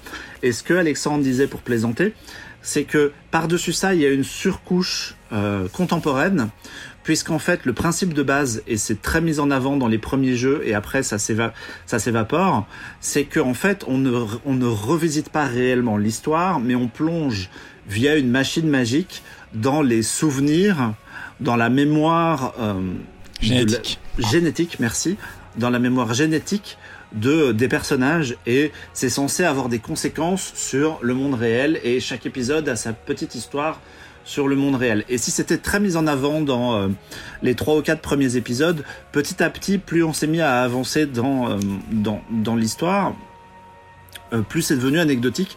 Et on va parler de Valhalla. Et dans Valhalla, j'ai vraiment moi, pour ce que j'en ai vu jusqu'à présent, j'ai l'impression qu'ils en ont plus rien à foutre de ce truc-là. Qu'il y a une voix au début, il y a de temps en temps entre les chapitres, il y a un petit petite cutscene. Alors je suis pas allé au bout du jeu, donc peut-être qu'il y a un truc gigantesque à la fin, mais j'ai vraiment l'impression de, que je, de ce que je sais, ça revient à la fin, mais. Euh, ah, j'ai pas hâte du coup. J'ai un pote qui a fini le jeu et m'a dit qu'a priori la fin te remet quand même le pied à l'étrier sur ces histoires de d'animus etc. Mais c'est vrai que moi j'en suis à j'en suis à 60 heures de jeu et j'ai passé 5 minutes en dehors de, de la machine. Quoi. et, donc Valhalla. En Angleterre par exemple. Ouais, voilà, exactement. C'est la fin d'un chapitre, du coup il y a une petite scène et après. Bah, c'est le seul truc en 60 ans de jeu que j'ai eu quoi. Et euh, Valhalla du coup qui est sorti sur PS4 et sur la nouvelle génération de consoles en même temps qui viennent de sortir, euh, se déroule à la fin du 9e siècle, dans, quand les Vikings ont commencé à envahir l'Angleterre. À cette époque-là, en fait, ils faisaient des raids en bateau ils, traversaient les mers, ils allaient piller des, euh, des, petits villages anglais et ils rentraient chez eux avec, avec les richesses. Et là, on va suivre un, personnage qui s'appelle Eivor, qui euh, décide de carrément se barrer, lui, et d'aller vraiment euh, s'installer en Angleterre en mode gros colonisateur. Et on va suivre son aventure à lui, sachant que il, il amène avec lui pendant son voyage des assassins qui viennent du Moyen-Orient qui ont l'air d'être mystérieux, qui euh, apportent avec eux une notion d'ordre et qui lui disent hum, nous on est là pour euh, s'attaquer à certaines personnes bien particulières et tiens voilà une lame pour assassiner des gens et file-nous un coup de main sois gentil et on va t'expliquer où tout ça nous mène et euh, moi, voilà, j'en suis, j'ai pas, j'ai dû, je dois être à une cinquantaine d'heures maintenant sur euh, sur, sur, sur Valhalla aussi. Gars, bah écoute, je sais pas trop. Moi, je joue. Il y a des gens qui regardent Mass Singer, il y en a qui jouent. Euh, ça balance. Moi, je joue par, je joue par petits bouts, vraiment des petites périodes de 30 minutes à droite à gauche, des petites missions. Et euh, moi, j'aime vachement le jeu. Je le trouve. Euh, j'ai un peu l'impression que qu'ils ont fait une espèce de somme. Ils sont allés prendre tous les bons éléments des, jeux précédents et ils, les ont mis ensemble avec une couche de viking en plus. Du coup, on est en mode euh, hache, euh, gros bourrin et, euh, et, et, même mythologie nordique. Et du coup, c'est vachement intéressant. Moi, j'ai vraiment, j'avais pas complètement accroché avec les deux jeux précédents qui étaient davantage, qui étaient très très ouverts en fait et très un peu à la un peu à la Skyrim où euh, tu es vraiment libre de faire tout ce que tu veux et euh, moi j'aime bien toujours être un peu pris par la main, un tout petit peu guidé et je trouvais que je trouve que Valhalla revient à des choses un peu plus simples et c'est pour ça que j'accroche vachement au système. En plus, bon, bah, sur, voilà. Sur le, sur le côté linéaire, ça joue aussi vachement, je trouve, avec le scénario, parce qu'en soi, Assassin's Creed, c'est quand même des jeux assez dirigistes, mais la, la, grosse différence euh, au premier abord entre Valhalla et notamment les deux précédents Origins et Odyssey, c'est que je trouve que justement là, t'as pas du tout le côté euh, t'es dans une machine, ils le foutent très vite de côté et ça fait très longtemps dans un Assassin's Creed que le scénario est pas à ce point, enfin, est au premier plan à ce point, quoi. Où, en fait, t'es un, un viking, euh, homme ou femme, ça, c'est toi qui choisis, qui est en quête de vengeance au début du jeu et qui se retrouve à devoir envahir l'Angleterre. Et en fait, voilà, tu suis cette trame-là, genre t'es là pour conquérir l'Angleterre et basta. Et t'as pas de complot de assassins et bidules, machin. C'est, un truc beaucoup plus linéaire et beaucoup plus euh, rentre dedans que les précédents aussi, quoi. Ouais. En sachant qu'il y a euh, du coup là-dedans en plus toute, un- toute une notion de euh, pillage de, de, petits villages puisque tu vas euh, tu, vas taper du soldat, tu peux pas tuer les, euh, les, les, euh, les civils, tu, dois, tu vas taper du soldat, piller des richesses et en fonction de ça, tu, il y a une petite notion de, de gestion où tu te fais, tu fais euh, construire des bâtiments et euh, c'est un petit peu étrange ce truc-là parce que euh, tout est amené de manière joviale, j'ai l'impression, alors que c'était quand même des Vikings qui venaient massacrer des populations pour s'installer sur des terres qui n'étaient pas les Ça va leurs. avec leur culture, Et- hein, la, la- la guerre fait Et partie de dans la le fête. jeu, hein. c'est dans le jeu, c'est montré de manière non mais c'est cool, tu vois.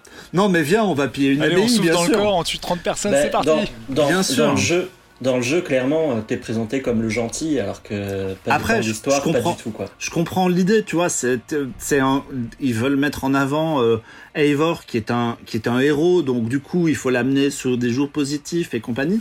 Mais en même temps, euh, quand tu te veux un jeu historique, c'est un peu dommage de pas euh, chercher à mettre en avant le fait que, bah, quand même, massacrer des gens, c'est mal, quoi. Enfin, surtout quand tu vas piller des villages. Alors, moi je trouve que tu, tu l'as, euh, pas, pas par, directement par Eivor, mais par certains personnages secondaires, hein, notamment un des euh, Ragnarsson, là, euh, qui est très bien fait. Euh, Là-dessus, je sais pas si vous y êtes arrivé à ce moment-là. Ah, mais il va. il y a Ivar, et je trouve. Par ces personnages-là, tu Gros vois vraiment. lui, hein. Oui, voilà. Mais tu, tu, tu vois vraiment le côté, et même, euh, même Eivor se remet en question certains préceptes vikings où il se dit en mode Ah bah attends, tu m'as regardé de travers, je vais, je vais te foutre ma hache dans la gueule, tu vois. Là, t'as as, vraiment le côté de Ah, est-ce que je vais vraiment le faire? Oui, allez, j'y vais, mais ça, c'est parce que t'as choisi de, t'as choisi de Mais le faire. pose quand même la Mais, mais, question. mais, mais pour de vrai, tu vois, ça.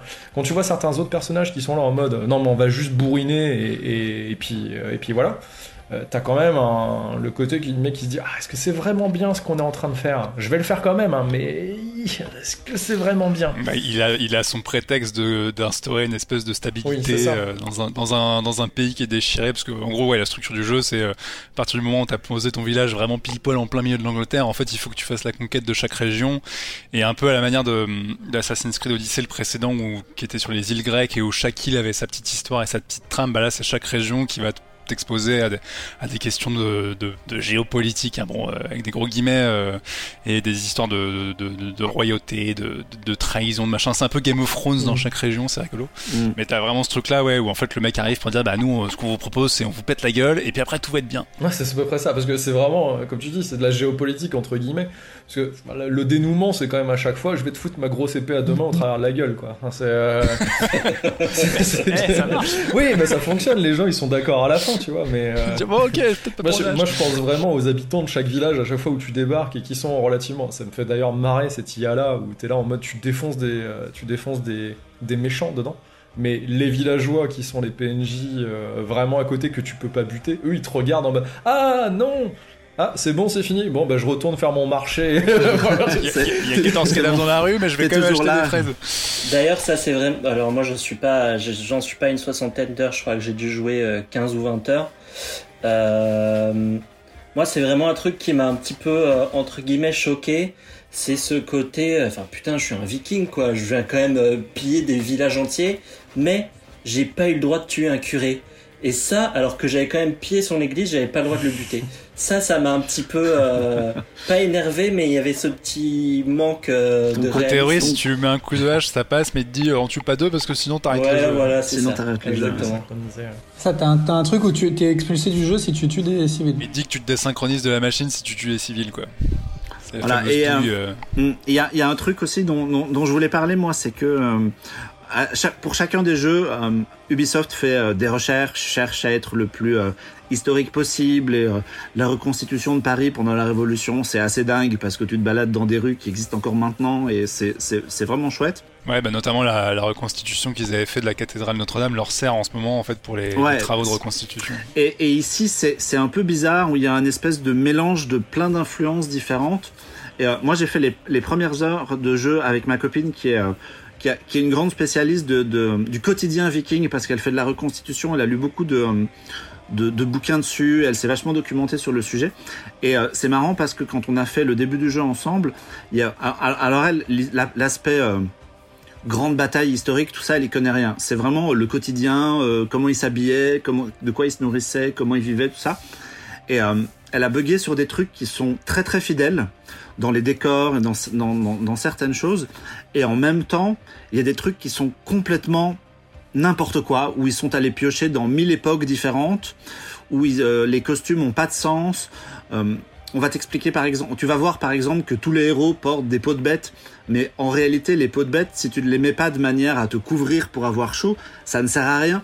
Et normalement les vrais vikings portaient ça comme un habit qui te tient chaud et pas comme de la para. Idem avec la côte de maille, où la côte de maille, tu ne mets pas jamais un, petit morceau de côte de maille autour de ton poignet pour faire stylé. Une côte de maille, c'est un truc qui te protège et donc historiquement, tu dois mettre une lourde côte de maille qui est vénère, tu vois. Et le jeu est, cherche tout le temps un peu des petits trucs comme ça, des, petits détails où euh, ils sont parfois très très méticuleux sur de la reconstitution de maisons longues, qui sont vraiment très bien faites et en même temps ils foutent de la bougie partout alors qu'en réalité chez les Vikings, les mecs utilisaient des lampes à huile, tu vois.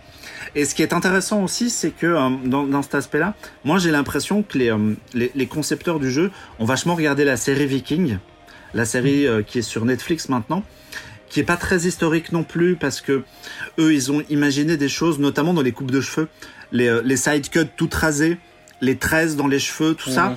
C'est vraiment un truc qui a été amené par la série et qui est complètement repris dans le jeu mais il n'y a aucune trace historique que ça ait vraiment existé. On n'en sait rien. À la limite, les gens, euh, historiquement, les vikings, ils se coupaient les cheveux, ils, se rasaient le crâne s'ils devaient porter un casque qui avait une certaine forme, et du coup, ils adaptaient leur coupe de cheveux pour que le casque se mette. Mais là, le héros, il a euh, les cheveux rasés sur, sur les côtés pour aucune raison. Et ça, a priori, c'est pas bon. parce qu'il a la classe. Mais oui, c'est ça. Justement, c'est ce que je, moi, on en, on en discutait en faisant les premières heures, c'est que tout est trop riche aussi. Tous les villages sont, euh, sont tout est construit en pierre, alors qu'en réalité c'était pas possible. C'était à l'époque c'était du bois parce que la pierre ça coûtait trop cher. Euh, tout est construit en pierre. Quand Eivor rentre dans ce qui est sa chambre dans son village, il a plein d'armes au mur, il a 45 boucliers qui sont affichés partout.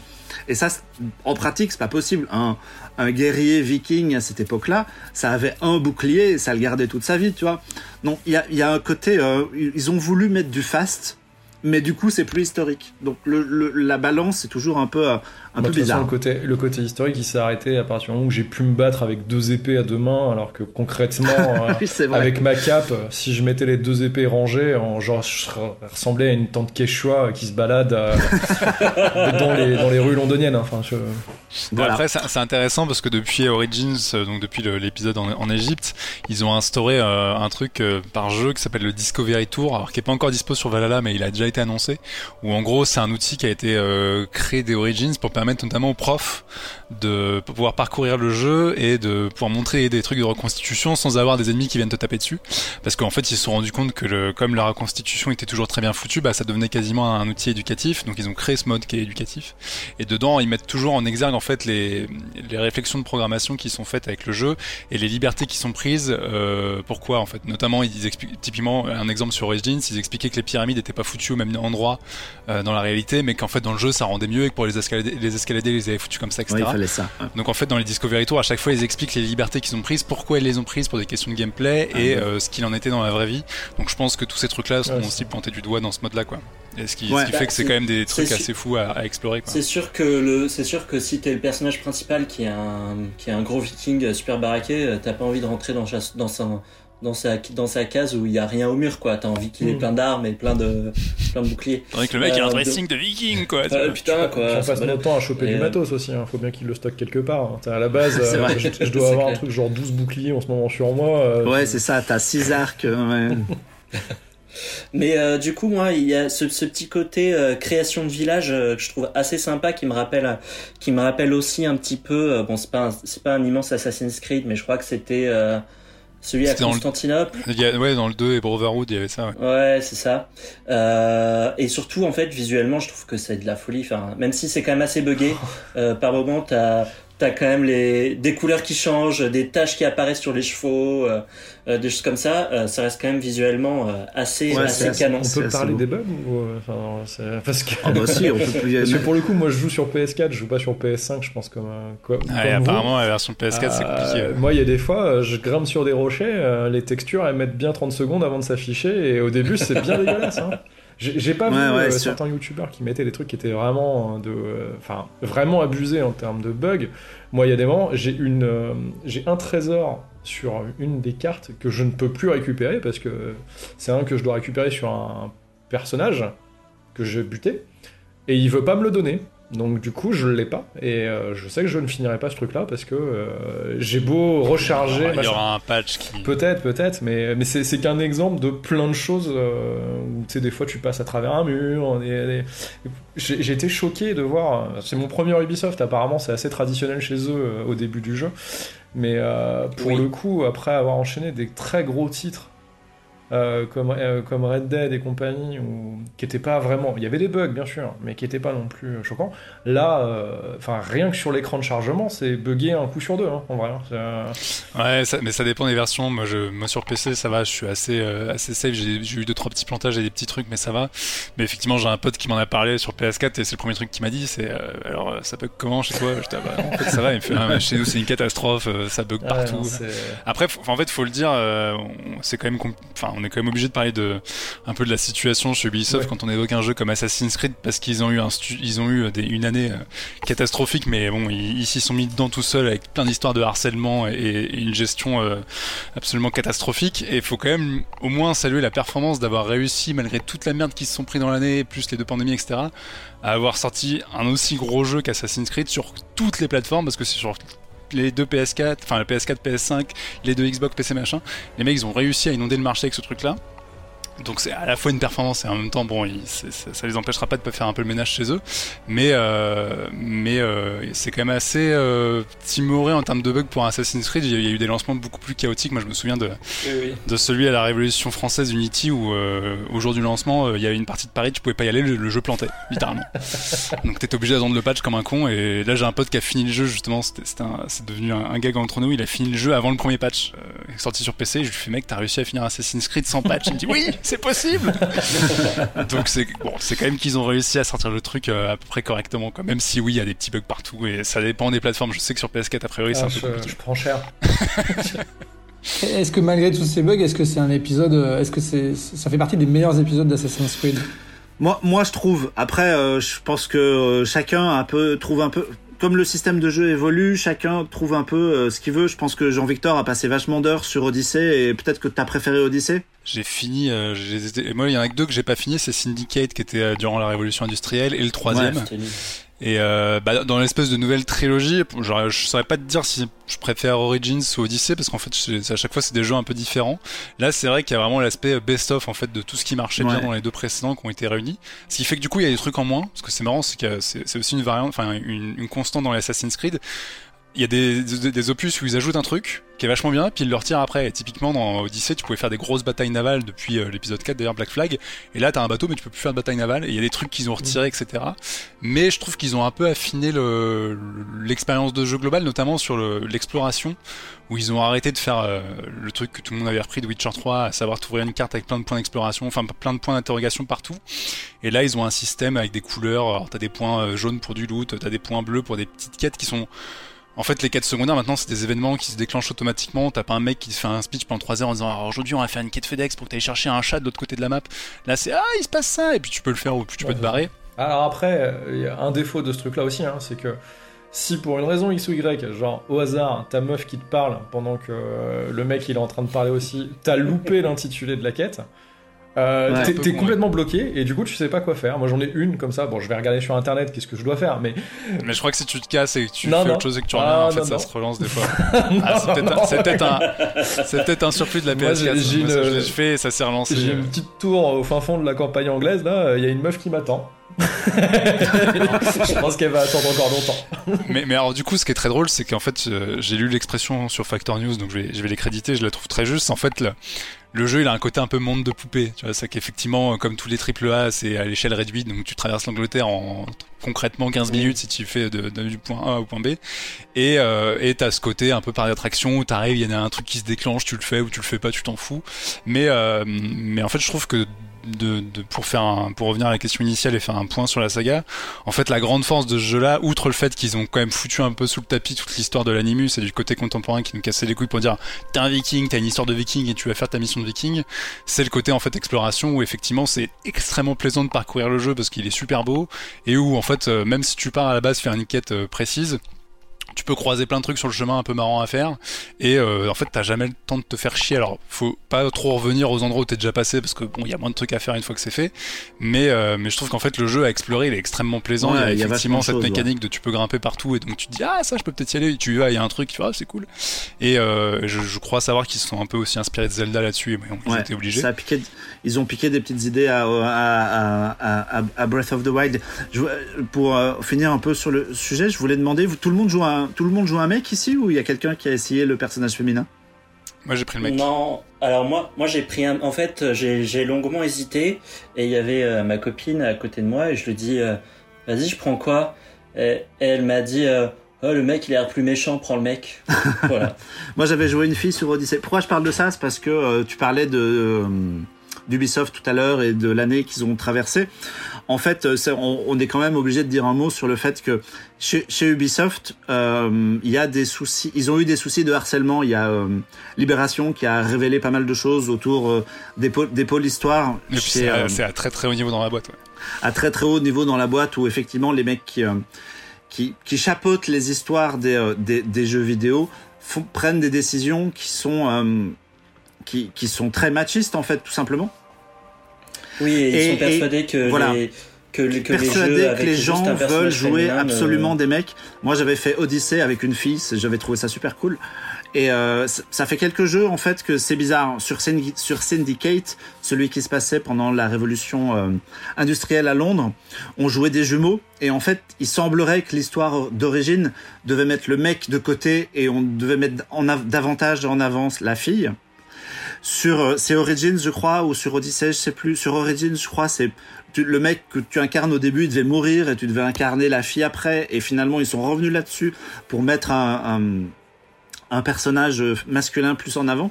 Et là, dans Valhalla, au début, on joue un petit garçon, puisque la première scène, c'est C'est un, une petite fille. hein. et en fait, moi, dans, dans la version française, moi, je joue en français et euh, ils ont essayé de faire ça un peu neutre. Moi, j'ai vraiment l'impression qu'ils essayent de forcer sur. C'est quand même un mec. Ouais, moi aussi moi j'ai joué avec le jeu en français mais les, les voix anglaises et pour moi c'est clairement un garçon C'est vraiment, c'est vraiment bizarre. Et euh, voilà, je. Alors c'est marrant parce que parce que moi du coup je joue en anglais, je fais toujours mes jeux en, en anglais, enfin en version originale en tout cas. Euh, et euh, et moi dans l'intro j'ai vraiment senti que c'était euh, euh, pour moi c'était une petite fille dans l'intro, c'est une Oh, voix de marrant. petite actrice, j'en suis persuadé. Et euh, et une des premières euh, une des premières euh, quand la première fois que tu le vois adulte le personnage, il y a un espèce de méchant que tu dois buter ou je me souviens plus trop et il te fait une blague en mode euh, je vais euh, je vais aller entre entre terrain un truc comme ça.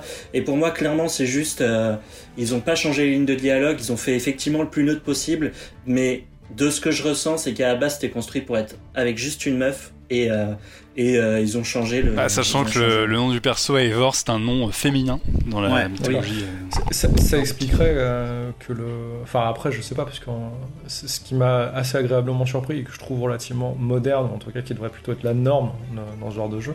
Euh, le personnage fait un peu ce qu'il veut. Euh, Il y a des moments, euh, ça pourrait choquer les plus jeunes auditeurs, mais il aime faire du zizi, comme on peut dire, hein, par, par, chez, par chez nous. Et, euh, et- et, euh, globalement, euh, il est libre, quoi. Il fait ce qu'il veut. euh, il couche avec qui il veut. euh, des hommes, Ouais, des et, femmes. et d'ailleurs, tu peux, euh, tu peux changer de sexe à tout moment dans le jeu si t'as envie de passer sur le Mm. personnage féminin ou masculin. Tu peux changer, ce qui n'était pas le cas sur Odyssey. Et après, ils, ont, ils se sont pris un sacré lot de polémiques par le passé, en mode non, non, on peut pas vous mettre un personnage féminin parce que parce que c'est trop compliqué.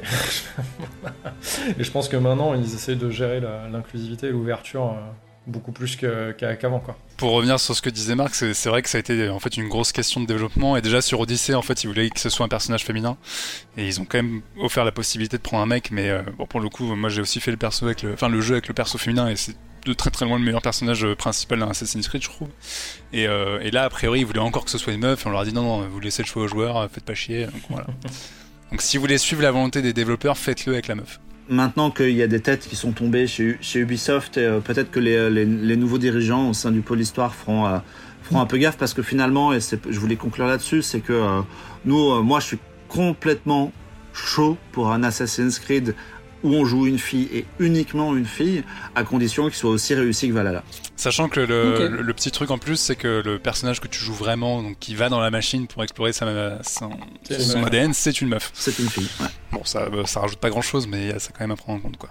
Bon, on va vous laisser encore jouer un peu plus à, à, à aux invasions vikings. En tout cas, euh, la transition est tout à fait maladroite puisque c'est pas un jeu. De pour le coup, le héros du prochain jeu dont, dont on va parler euh, reste un garçon, reste un homme. Euh, et c'est Alexandre qui voulait nous parler du nouveau Spider-Man. et euh, oui, absolument. Alors, ce, ce, sera, ce sera un peu plus, un peu plus court. Euh, C'était donc le premier jeu, euh, la, la, grosse annonce et puis euh, le, ce qui était aussi un peu attendu. En 2018, on avait déjà parlé il y a deux ans de, de, de Spider-Man qui était sorti sur PS4, euh, un excellent jeu qu'on avait, qu'on avait tous, tous les trois, Jean-Victor et Marc, absolument adoré. Tu y avais joué, Jean-Victor? Oui, oui, oui. oui, oui J'avais acheté la console quasiment pour ça c'est ça. Qu'on avait adoré et à la fin de, à la fin de ce Spider-Man, on croise, euh, enfin on croise Miles Morales un peu plus tôt dans le jeu et à la fin de ce Spider-Man, de Spider-Man, Spider-Miles, on voit euh, Miles Morales se faire piquer par par une araignée et devenir Spider-Man. Et donc là, pour le lancement de la PS5, ils ont lancé donc euh, ce Spider-Man Miles Morales qui est, on va dire, plus un espèce, c'est pas une suite au premier, c'est plus un spin-off plus court, puisqu'a priori là on est sur, euh, si on veut finir le mode histoire en mode gros bourrin, on est sur une dizaine d'heures de jeu. Euh, moi là j'en suis à peu près 15 heures et j'en suis à la moitié, mais parce que je prends mon temps, euh, parce que voilà justement je fais des petites, des petites quêtes secondaires comme sauver un chat. J'en ai sauvé deux pour l'instant. J'ai sauvé deux chats. Je fais des photos avec un chat dans les rues de New York. Je trouvais ça génial. Euh, et donc, qu'est-ce que ça raconte euh, Eh ben, euh, ça reprend juste après, juste après la fin de, à peu près juste à la fin de, de Spider-Man, où on incarne du coup Miles Morales et et on, Peter Parker nous apprend un petit peu à, utiliser nos pouvoirs. Et vu qu'il voit qu'on commence à être assez à l'aise avec du tabassage de, du méchants, il décide de partir en vacances. Voilà, Peter Parker se casse en vacances, euh, 15 jours, avec Mary Jane. Et euh, donc du coup, c'est Miles Morales qui doit garder la ville euh, de New York. Et évidemment, euh, ça se passe pas très très bien. C'est un petit peu la merde. Il y a une il y a des scientifiques, euh, des, les scientifiques qu'on a vu déjà dans l'épisode précédent, euh, qui sont en train de, qui sont, qui ont donc toujours le contrôle de la ville, et euh, il y a une espèce de, rebelle, donc le underground, qui va essayer justement de renverser, de renverser ce pouvoir-là, et, et donc Miles Morales va, va évidemment devoir euh, gérer un petit peu tout, tout ce problème. Euh, et bon, alors effectivement, c'est un peu, on prend les mêmes et on recommence. Euh, c'est marrant parce que bah, moi, je, bah, je jouais en, devant ma copine et elle me disait, mais t'as pas, t'as pas déjà joué à ce jeu?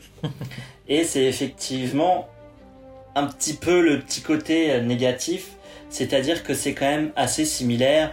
On reprend euh, tout de suite euh, nos, nos vieilles habitudes. Euh, c'est vraiment c'est le même gameplay, c'est évidemment les mêmes décors. Mais à partir du niveau 13, on peut avoir le costume de Spider-Verse. Et ça, les amis, j'ai envie de vous dire que moi, Alors, il, joue. il, faut, il faut que tu expliques aux gens que tu as, tu as démarré le jeu en ne faisant que des quêtes annexes pour arriver à débloquer ce costume, parce qu'en fait c'est le seul truc qui t'intéresse, c'est de pouvoir réincarner, de refaire les scènes du dessin animé. Je pense que tu t'en fiches un peu. Et précisons aussi que ils ont fait un, un petit dev sur euh, sur le. Tu récupères le costume du dessin animé et ils ont ralenti le personnage dans ses mouvements pour lui donner le même aspect saccadé. Euh, saccadé. Et ils ont rajouté aussi des onomatopées qui apparaissent à l'écran quand tu tapes les gens, etc. Un côté très euh, jeu vidéo. Mais euh, non, mais au-delà au-delà de ça, où effectivement j'ai sauvé euh, pas mal de chats et euh, aidé des gens à, à livrer, à chercher leur voiture. Il y a littéralement une quête secondaire où où je dois aider un mec qui a perdu sa voiture et donc du coup je dois retrouver sa voiture. Dit comme ça, ça a quand même l'air d'être le jeu de hipster ultime. uniquement, uniquement pour pouvoir faire ça, mais mais euh, je kiffe en fait. Franchement, comme pour le premier, je kiffe avoir cette sensation d'être d'être Spider-Man, de pouvoir lancer mes toiles euh, partout dans New York, de me balader dans New York. Je peux passer un quart d'heure à ne faire rien et à juste me, à juste euh, faire la map de bout en bout euh, en faisant des figures dans les rues de New York. Et à ce propos, c'est en termes de reconstitution absolument hallucinant en termes d'architecture parce que alors même si effectivement il y a quand même pas mal de quartiers qui ont disparu mais pour avoir entre le, la première fois que j'ai joué euh, Spider-Man et à celui-là, j'étais à New York. Et il y a plein de moments où j'appelais ma meuf, je lui dis hey, regarde, regarde, à cet endroit, on a mangé un burger. Et euh, voilà, c'est hyper, hyper, euh, hyper bien architecturellement parlant, hyper réaliste et assez prenant. Mais sachant que du coup, c'est la même map que le. C'est la même map, sauf que la, seule différence, c'est que c'est à Noël, donc il y a de la neige et des décos de Noël. C'est un gros DLC de Noël. ouais. C'est un gros DLC, c'est un, un, gros gros DLC. Mais voilà, il n'y avait pas des. Enfin, j'ai vu, j'y ai pas joué encore, moi. Je pense que ça viendra euh, peut-être au moment où j'aurai la PS5. Il euh, n'y a, pas des gens. Il sur PS4. Hein. Ouais, mais franchement, euh, les, jeux prévus pour PS5 qu'ils adaptent pour PS4, je commence à avoir de mauvaises, de mauvaises expériences. Et comme je veux pas acheter la PS5 tout de suite parce que je me suis fait pour religion de ne jamais acheter une PS5 enfin une PS première version trop de mauvais, euh, trop de mauvaises expériences. Trop mauvais retours. non, non, mais même de mauvaises expériences tout court avec ce que j'ai pu acheter. Je suis toujours tombé sur les mauvaises séries. Euh, je, je, regarde juste ce qui se passe à droite à gauche, à droite à gauche et il y a quand même des gens qui se disent euh, c'est un peu cher pour un DLC du premier, quoi. C'est effectivement un petit peu abusé en termes de prix. Je crois qu'on est à 50 balles ou 60 balles. Et ouais, et la version complète avec le remaster du jeu PS4, elle est à plus de 80 euros. Enfin, je crois qu'elle est à 80 euros. C'est à, 79,99. T'as la version avec le avec du coup Miles Morales plus la remasterisation euh, PS4. Là, en l'occurrence, bon moi ça, moi pour le coup j'ai pris celle-là, mais j'ai pas encore euh, j'ai pas encore joué euh, au remaster de de Spider-Man. Euh, voilà. Marc, toi, tu as pas joué aussi, non? Oui. Si, si, moi j'ai joué, j'ai pris comme toi, j'ai pris la version remasterisée avec le, jeu d'origine et je fais les deux en parallèle et c'est assez rigolo de voir que euh, Miles Morales est plus dynamique en fait. si, autant le personnage que le jeu. Et euh, quand je rejoue à l'original, je fais mais c'est un peu lent en fait. Et pourquoi il y a que deux ennemis et demi, deux ennemis et demi à battre alors que dans, dans le jeu avec Morales, il y en a 45. C'est euh, le, le, ils ont vraiment euh, poussé le, volume en termes de, de, de nombre de, de, personnages, de méchants à battre et tout. De pouvoir aussi, puisque Morales a ce pouvoir électrique en plus qui, euh, qui rajoute des choses dans le combat. Euh, moi, j'aime bien jouer aux deux. Oui, c'est vrai que c'est un peu cher. C'est pas complètement un DLC parce qu'il y a vraiment une histoire avec vraiment de très grosses scènes qui sont vraiment très très chouettes et vraiment des, des, des, moments très cool. Après, je conçois aussi que les, moi, je me mets à la place des concepteurs du jeu et je pense que faire un jeu complet sur Miles Morales avec la même map, parce que Spider-Man c'est toujours à New York, ça aurait été un peu chiant et on aurait peut-être vu un peu le, le, bout du truc. Moi, ce que j'espère, c'est qu'ils enchaînent après sur un truc qui soit vraiment euh, je sais pas, euh, soit du coop à deux ou euh, déplacer les personnages dans une autre ville, trouver une manière de faire que parce que sinon ça va être vachement redondant en fait. Ouais, de toute façon là, le jeu c'était aussi une, douille de la part de Sony pour leur dire il faut qu'on ait un produit de lancement avec la PlayStation 5 vu qu'il y a quasiment rien à part euh, le remaster de Dark Souls en face quoi. Donc l'idée c'était de dire vous nous sortez un truc et, et Spider-Man c'est un, un, produit grand public donc ça va attirer les gens. Je, pense que avec ton parallèle tu disais entre le Spider-Man et Spider-Man Spider-Man Morales, il n'y a pas aussi. Enfin, vu que Spider-Man est quand même vieux entre guillemets maintenant, parce qu'il a, il a quand même quelques années maintenant le. Ouais, il, a, il a deux ans. Est-ce que t'as pas, est-ce qu'il souffre pas un peu de ce côté euh, Je suis un petit peu plus vieux. Maintenant, les gens, ils ont peut-être l'habitude d'avoir plus bah, d'ennemis, etc. Euh. Peut-être, mais euh, là, là, là, je pense qu'aussi ils ont voulu pousser un peu les curseurs, quoi, le changer, le, donner le, donner à Miles Morales le côté plus euh, plus généreux que le dessin animé. C'est parce qu'ils sont vachement ils sont vachement inspirés du dessin animé surtout au début de l'histoire. ils ont bien regardé Spider ils ont bien regardé Spider Verse et puis hein, surtout comme il a comme il a des pouvoirs supplémentaires qui sont quand même assez bourrins c'était aussi l'idée de renforcer un peu le côté de lui mettre plein d'ennemis parce qu'il peut créer des ondes de choc qui les qui les qui les projette dans tous les coins de l'écran quoi. Donc il y avait un peu ça. de ce côté DLC euh, qu'on pouvait qu'on pouvait croire hein, ouais ouais bien sûr. Je vois c'est pas vraiment un DLC. Dans, je comprends l'idée d'avoir fait un truc intermédiaire. Uncharted, ils avaient fait ça. Ils avaient sorti un jeu qui s'appelait euh, Lost Legacy, qui euh, qui venait après le dernier, qui était un espèce de mini-jeu où il y avait vraiment une belle écriture et pas euh, un des niveaux à l'arrache de DLC. Et on est un peu dans cet esprit-là de trucs un peu petit jeu. Ouais, là, ce qui fait ce qui fait chier les gens, c'est juste le prix en fait. Parce que oui, le prix c'est effectivement un peu cher, mais bon, pour un cadeau de Noël, hein, euh, parce que ça, ça reste quand ah, même très bien. PlayStation 5 à 500 boules avec le jeu 80 par-dessus. Moi, je l'ai banqué, mais c'est parce que je suis un fanboy de Morales, hein, c'est tout. Voilà. surtout qu'en plus, hein, le, Spider-Man sur PS4, tu le trouves à 15 balles. ouais. oui, mais je pense, je pense que, je pense que celui-là, si t'attends un petit peu, si t'attends 6 euh, mois, 1 an, si t'es pas trop pressé, euh, les prix devraient tomber assez vite. Quand, quand, la console commencera à sortir avec des packs avec des vrais exclus, tu pourras faire ce jeu-là en solde, quoi. Et surtout, tu peux sauver des chats comme les Vikings, donc c'est. Et tu peux sauver des chats et, et prendre des photos avec des chats dans les rues de New York. Mais je suppose comme dans Assassin's Creed, est-ce que vous avez pris des photos avec les chats que vous sauvez? Euh, J'ai pris des, j'ai un screenshot avec un chien qui tourne sur Twitter, ouais. Un ah, je, je, reste fidèle à l'époque, ils n'avaient pas de photographe, donc du coup je, je prends pas de photos. voilà. On va, euh, on va euh, clôturer ce, chapitre très dense des jeux vidéo. Donc, on, a compris qu'il y avait quelques titres à, tester avant la fin de l'année. Euh, on va se diriger un peu vers les, dernières actualités du podcast. Jean-Victor, tu voulais nous parler d'une, d'une sortie Blu-ray pour un film qui n'est pas récent pour un film qui n'est pas récent mais qui est euh, exclusif puisque je vais vous parler de Love and Peace euh, qui est une réalisation de Sonotion. Alors si vous connaissez pas euh, Sonotion, on en a parlé plusieurs fois sur CloneWeb, même dans Feu CloneWeb l'émission. C'est un réalisateur japonais qui aujourd'hui a 58 ans et qui a un certain nombre de films à son actif puisque notamment en 2015, le mec s'est un peu excité, il a sorti 6 films en une année. Euh, hein, donc euh, tous les ans on se dit oh, putain Woody Allen il fait un film par an il est trop fort bah eux ils ont rien à foutre ils en font six d'un coup ils sont là qu'est-ce que tu vas faire putain? Et, euh, et donc dans les six films qu'il a fait en 2015 il y avait Love and Peace qui est un moi de ceux que j'ai vu de cette année-là de très très loin le meilleur et qui a les honneurs d'avoir une vraie sortie Blu-ray là pour cette fin d'année chez Spectrum Film et je vais en parler un peu plus après de la sortie.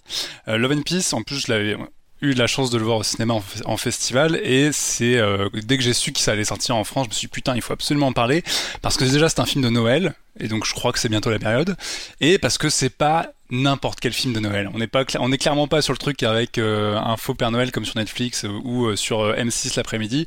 On est sur un truc un peu plus tard que ça parce qu'on est au Japon L'histoire de One Piece, en fait, c'est l'histoire d'un mec qui est euh, un, un, asocial euh, fini, un mec ultra timide qui vit euh, quasiment dans un placard, dans un, un appart de 15 mètres carrés, qui, a peur de tout le monde, qui, qui, n'ose plus sortir, mais qui a des grands rêves dans la vie, il veut devenir une superstar. Et outre le fait qu'il se fait bolosser par absolument tout le monde puisqu'il a pas d'amis, il va voir sa vie un petit peu chamboulée le jour où il va adopter une tortue. Une petite tortue qui va appeler Picadon. Euh, et si vous voyez le film, ce nom va vous rester en tête. Euh, et en fait, qu'est-ce qui va se passer? Bah, Picadon va lui donner un nouveau souffle un peu dans sa vie. Euh, et malheureusement, il va vite se faire bolosser par son boss qui lui dit Ah, ah t'as une tortue, t'es vraiment un loser. Et du coup, il va faire un mauvais truc, il va mettre Picadon dans les égouts il va, la, mettre dans les toilettes, il va tirer la chasse, et Picadon va se retrouver euh, dans une aventure absolument incroyable parce que dans les égouts, elle va tomber sur une espèce de, compagnie en fait de jouets perdus et euh, ressuscités par un espèce de vieux monsieur qui a, le pouvoir de donner euh, la parole et l'animation à des objets inanimés et des objets perdus. Et donc on va suivre parallèlement le parcours de cette petite tortue perdue dans les égouts avec sa troupe de jouets et de l'autre côté de ce mec-là qui va arriver plein de trucs et qui en fait va devenir une véritable rockstar par bien des conséquences. Je vais pas en dire trop parce qu'en fait le film est hyper dense. et ce qui est intéressant en fait, c'est que notion, le réalisateur, c'est un mec qui est touche à tout. C'est un gars qui a fait des films euh, super euh, graves. Il avait notamment fait The Land of Hope, qui était sur le traumatisme de Fukushima. Il a fait des films super rock. Il a fait un film, il a fait une comédie musicale de rap qui s'appelait Tokyo Tribe, dont on avait parlé sur euh, dans quand même l'émission. Il a fait plein plein de choses. Et là, avec Love and Peace, il fait un film de Noël qui est vraiment un film pour gosses. Et en fait, son influence principale, c'est Babe. Euh, il faut savoir que le monsieur est un immense fan de, notamment de Babe 2 de George Miller. Ça vous fait un point commun, non? Ça nous fait plein de points communs avec ce monsieur, mais il est beaucoup plus talentueux et fou que moi. Euh, et plus japonais aussi. Euh, et notamment, il était passé à l'étrange festival, il avait, il avait, eu le droit à une carte blanche, et dans sa carte blanche, il y avait Babe 2. Et tout le monde avait dit, mais what the fuck, pourquoi ce mec japonais fout Babe 2 et eh, les gars, allez voir Babe 2, vous allez comprendre, c'est formidable. Et, et donc, en fait, avec ce film-là, il a voulu faire sa réponse japonaise à Babe. Et donc le résultat, et bon, ne ressemble pas à Babe, hein, même si vous avez vu Babe, vous pouvez mettre les deux. Il y a des points en commun, mais on est vraiment sur deux styles radicalement différents parce que c'est un film japonais et un, un réalisateur très punk dans l'esprit. Donc c'est un film où tout est à l'excès, c'est complètement exubérant comme film. Je vous parlais du type qui au début est super timide et qui se fait bolosser par tout le monde. C'est limite du cartoon, c'est vraiment le mec qui rentre dans sa boîte, t'as tous les employés qui le regardent en faisant t'es un loser et tout. Le mec il est à moitié, il a l'air tout le temps constipé, il est replié sur lui-même et il fait ah non, il chiale tout le temps. c'est hein. vraiment exubérant à crever, c'est très très japonais. Donc si vous regardez ça avec vos enfants au premier abord, ah, il paraît que c'est un film de Noël, ça, vous allez être un peu surpris. Hein. En termes de tonalité, il y a des trucs qui vont vous choquer, mais le voyage en vaut les tours parce que c'est en fait indéfinissable comme film. C'est un espèce de mélange complètement fracassé entre Toy Story, Pinocchio, Babe et d'autres trucs. Je veux pas trop en dire parce qu'il y a notamment une influence majeure et qui, prend de l'importance et qui devient vraiment le centre à la fin du film. Mais faut le garder parce que la surprise est énorme et c'est absolument incroyable.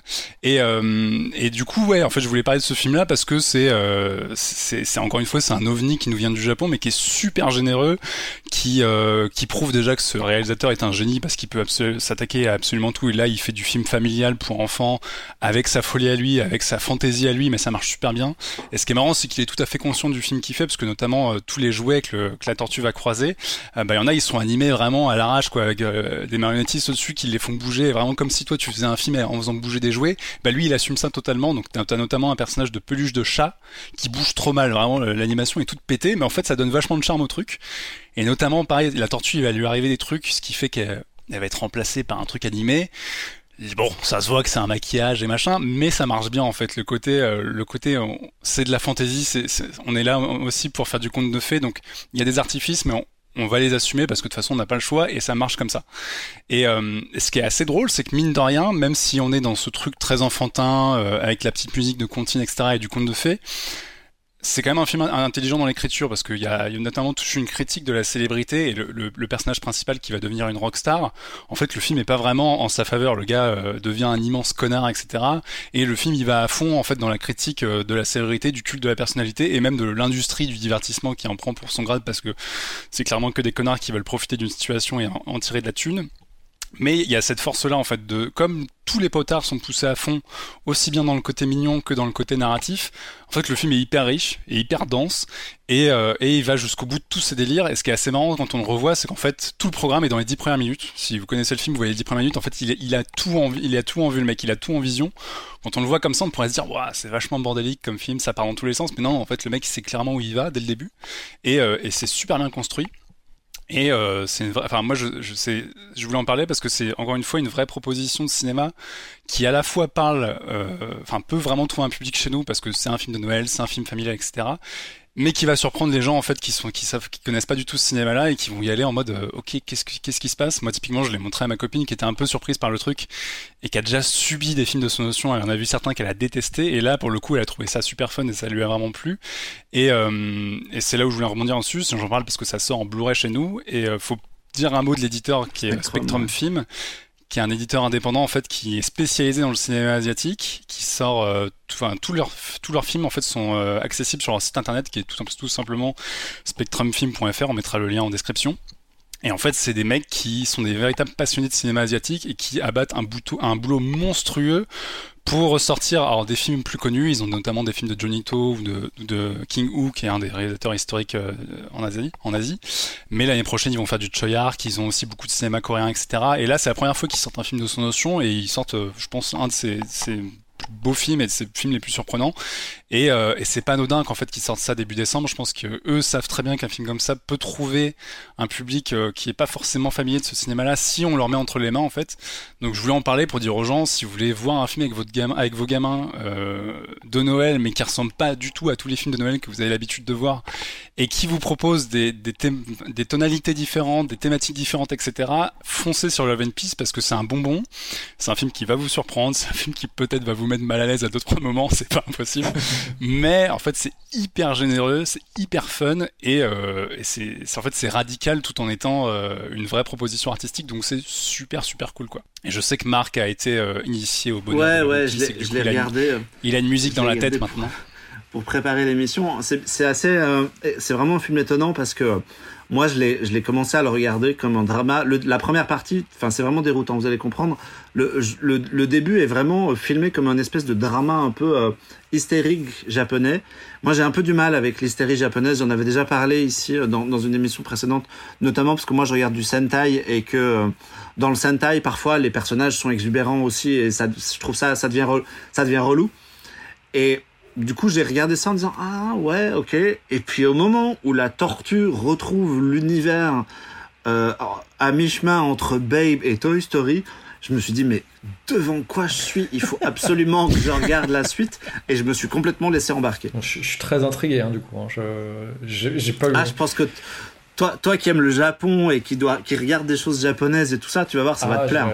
En plus, ce, notion, il l'a vendu. Euh, j'ai lu ça en, en préparant le truc. J'ai vu qu'il le vend comme un kaiju en fait, parce que pour lui, la, la tortue, c'est un monstre quelque part. Hein. Un monstre gentil, une tortue mignonne et tout, mais tu vois, voilà, il y a, il, vend ça comme son film de kaiju. Non, non, c'est vraiment un truc euh, assez ouf, ouais. Et c'est effectivement une bonne proposition pour Noël parce qu'il y a un côté très, euh, très jovial, très chanson, très coloré, très. Euh, je, suis tellement, je suis tellement intrigué. Il y a notamment une chanson qui revient pendant tout le film et tu l'as en tête comme jamais en sortant. Et du coup, depuis qu'on l'a revu, on chante ça depuis quelques jours ici à la maison en boucle. Parfait. C'est un peu la porte d'entrée pour voir toute la, enfin, découvrir un peu ce notion si vous le connaissez pas. Why Don't You Play in Hell, c'est vachement bien. Hmm. c'est vrai. Mais pour le coup, par exemple, Why Don't You Play in Hell, qui est un excellent film, n'a pas de Blu-ray en France. Il a un pauvre DVD euh, sorti à l'arrache. Et euh, en fait, c'est un réalisateur qui est très très peu représenté. Euh, il y a des, alors je crois que Don't You Play Nail, il est dispo sur la, la, plateforme Outbusters par exemple. Mais typiquement, en fait, pour trouver certains de ses films, c'est compliqué. Il y a Love Exposure, qui est un de ses plus connus, mais qui, qui, est, qui est pas simple parce qu'il dure 4 heures, qui a un Blu-ray chez nous. Il y a Tokyo Tribe, qui a un Blu-ray chez nous, mais dans tous, bah, typiquement dans les 6 films qu'il a sortis en 2015. Euh, en fait, c'est le premier à avoir une sortie un peu correcte. Donc voilà, c'est pas pas facile de trouver ces films-là et il faut vraiment se jeter dessus quand il y en a un qui sort. Et là, qui plus est, je pense que c'est vraiment un de ses meilleurs, donc euh, c'est vraiment l'occasion. Et, et on, salue le travail de, de, de design, de, de, coffret aussi de, Spectrum qui fait toujours des covers assez cool, quoi. Donc c'est un, bel objet. Et, et aller voir des films, les cinémas réouvrent bientôt et acheter des Blu-ray. Euh, bah merci beaucoup. on a beaucoup parlé de, culture japonaise, mais aussi un peu de culture britannique. Et moi, je vais, euh, terminer sur un sujet euh, tout à fait anglais, puisque je vais vous parler d'une série d'anthologie euh, anthologique pardon qui a les honneurs de débarquer sur Arte mais c'est pas du tout une nouveauté puisque Inside Number 9 son titre est une série qui a été créée en 2014 par deux deux auteurs qui sont Rhys Shersmith et Steve Pemberton et ces messieurs, si vous regardez la série euh, où vous découvrez au moins un épisode, vous allez les reconnaître tout de suite puisqu'ils ils écrivent, ils réalisent et ils jouent dans chaque épisode. Euh, Inside Number 9, c'est une série anthologique assez, assez, euh, assez euh, drôle, mais blindée d'humour noir à l'anglaise. Donc ça peut être assez grinçant, voire assez glauque par certains moments, mais ça aborde toujours des, critères sociaux, culturels, etc. Et la capacité d'Inside, enfin la, la spécificité d'Inside Number 9, c'est une série de huis clos. Donc en fait, le, fameux numéro 9, euh, à l'intérieur du numéro 9, si on, faisait une traduction, ça peut être euh, une cabine de train, ça peut être une voiture, ça peut être un, appartement, ça peut être euh, une maison, ça peut être etc. etc. C'est toujours un lieu où vont s'enfermer les gens et vont discuter ensemble. Donc chaque épisode fait 30 minutes, c'est assez court. et la série a donc 5 saisons. La dernière est, sortie début 2020 et je crois qu'ils ils ont écrit pendant le premier confinement la, la sixième saison, sachant qu'il y en a une sixième et une septième de commander, donc la, la, la chose continue. Et chaque, petit, chaque épisode de Inside Number 9 est une petite perle d'humour noir et d'intelligence scénaristique de, et de réalisation pour bah, voilà, réinventer un espèce de huis clos un peu, un peu noir et un peu glauque sur la nature humaine. Et c'est ça qui est assez fascinant. Alors, vous allez pouvoir voir un épisode, dix épisodes ou l'intégralité de la série, peu importe, mais vous allez comprendre très très vite de quoi il s'agit et, et, quel est le ton qui est abordé. Euh, il y a des épisodes un peu plus spécifiques. Il y a des épisodes de Noël vraiment très glauques où il y a des épisodes. Il y a un épisode notamment euh, un spécial qui a été euh, tourné en direct, sachant que pour la petite histoire, la chaîne n'était pas forcément au courant de, enfin. Tout le monde n'était pas au courant, en tout cas que l'épisode allait être tourné en direct, mais les, spectateurs anglais ont eu la, la, chance de le découvrir de manière assez surprenante. Euh, et, euh, et, voilà, donc je, passe un peu, je, je, peux pas trop raconter ce qui se passe dans chaque épisode puisque toute la saveur du truc c'est que euh, c'est de découvrir tout ça. Mais le, premier, tout premier épisode de la série, c'est un épisode dans un placard et c'est quelques nobles qui jouent dans une maison à, à, à se cacher. Et donc, du coup, quelqu'un doit trouver les autres. Et ils sont tous cachés dans un placard. Et au fil de l'épisode, on voit des gens rentrer dans le placard au fur et à mesure. Et ça s'appelle un peu les, c'est un peu comme des sardines. Et donc, euh, à l'intérieur de ce placard, évidemment, ils vont, se, ils vont un peu se prendre la tête et se, raconter des choses. Il y a un épisode dans un, dans un wagon de train français, euh, puisqu'il n'y a pas de wagon-lit, euh, je crois, je crois pas qu'il y ait de wagon-lit en tout cas en Angleterre, donc c'est un train qui va vers les Alpes et donc les gens rentrent dans le wagon et on découvre le corps d'un homme mort et donc du coup c'est une espèce de d'eau dans un wagon. Euh, il y a euh, voilà, il y a beaucoup beaucoup de choses. Y a euh, et au fur et à mesure de, de, des saisons, la série prend de la maturité aussi en termes d'écriture. Donc les, dernières saisons sont beaucoup plus noires, beaucoup plus sombres, beaucoup plus glauques. Je vous passe des choses avec des caves où il y a des choses étranges qui s'y passent, etc. Mais toujours avec beaucoup d'humour. Et je, rebondis un peu sur, sur Simon Pegg et Nick Frost qui, qui, qui, qui, nous font des choses toujours très pétardantes et très, très drôles, très, très énergiques, etc. Pardon. Euh, Inside Number 9, c'est ciselé un peu, c'est grinçant, c'est ça, ça, peut ne pas plaire à tout le monde à chaque fois, mais euh, c'est comme des mini pièces de théâtre de 30 minutes où on va essayer de, de jouer avec un nombre de caractères, de personnages minimum, et, euh, et on essaie de parler un peu de ce qu'est la, la, nature humaine. Pour Jean-Victor, Gemma Atherton joue dans un épisode de la saison 1. Fallait commencer par voilà. ça. voilà, donc si tu peux rattraper, et au fil des saisons... Je vais le mater et évidemment, au fil des saisons, euh, pas mal de guests euh, viennent, enfin, apparaissent. Euh, donc voilà. Mais c'est justement la question que j'allais te poser. Est-ce que c'est la manière dont tu le décris En fait, on a l'impression que c'est un peu un truc à la Black Mirror où tu peux voir n'importe quel épisode dans n'importe quel endroit? Ouais, carrément. Euh, surtout que du coup, ils explorent pas mal d'univers. Donc il y a des épisodes qui vont jouer autour de la notion. Euh, il y a des trucs de science-fiction, il y a des trucs d'horreur, il, y a, il y a des choses historiques. Enfin voilà. Et donc oui, on peut le prendre dans n'importe quel sens euh, sans aucun problème. Et quand je parlais de de maturité de la série au bout de quelques saisons, en fait, euh, peu importe, on peut regarder un épisode de la saison 4, et puis de la saison 2, et puis de la saison 1, etc. etc. Ça n'a pas beaucoup d'importance. Euh, chaque épisode est vraiment euh, autonome, donc là, foncez dans, dans l'ordre que vous voulez. C'est disponible sur le portail d'Arte, donc en plus c'est un peu en, forme de, de... Enfin voilà, c'est en ligne, donc ça peut, vous pouvez cliquer dans tous les sens et regarder dans tous les sens, il n'y a pas de problème. Euh... Et il euh, y, y, a des réals un peu prestigieux aussi qui ont participé c'est eux. Tu parlais de guest. C'est les deux, enfin, les, les, deux réalisateurs, enfin les deux scénaristes qui sont les deux acteurs sont aussi les deux réals. Euh, okay. Et je vous recommande. Il y, y, a un épisode qui est assez génial, qui est, qui est un épisode qui se passe dans la saison dans la saison 1. C'est un épisode intégralement muet. Et donc c'est des deux ces deux brigands qui rentrent dans une maison et il n'y a pas un mot dans la, de, de, de l'épisode. C'est assez assez génial.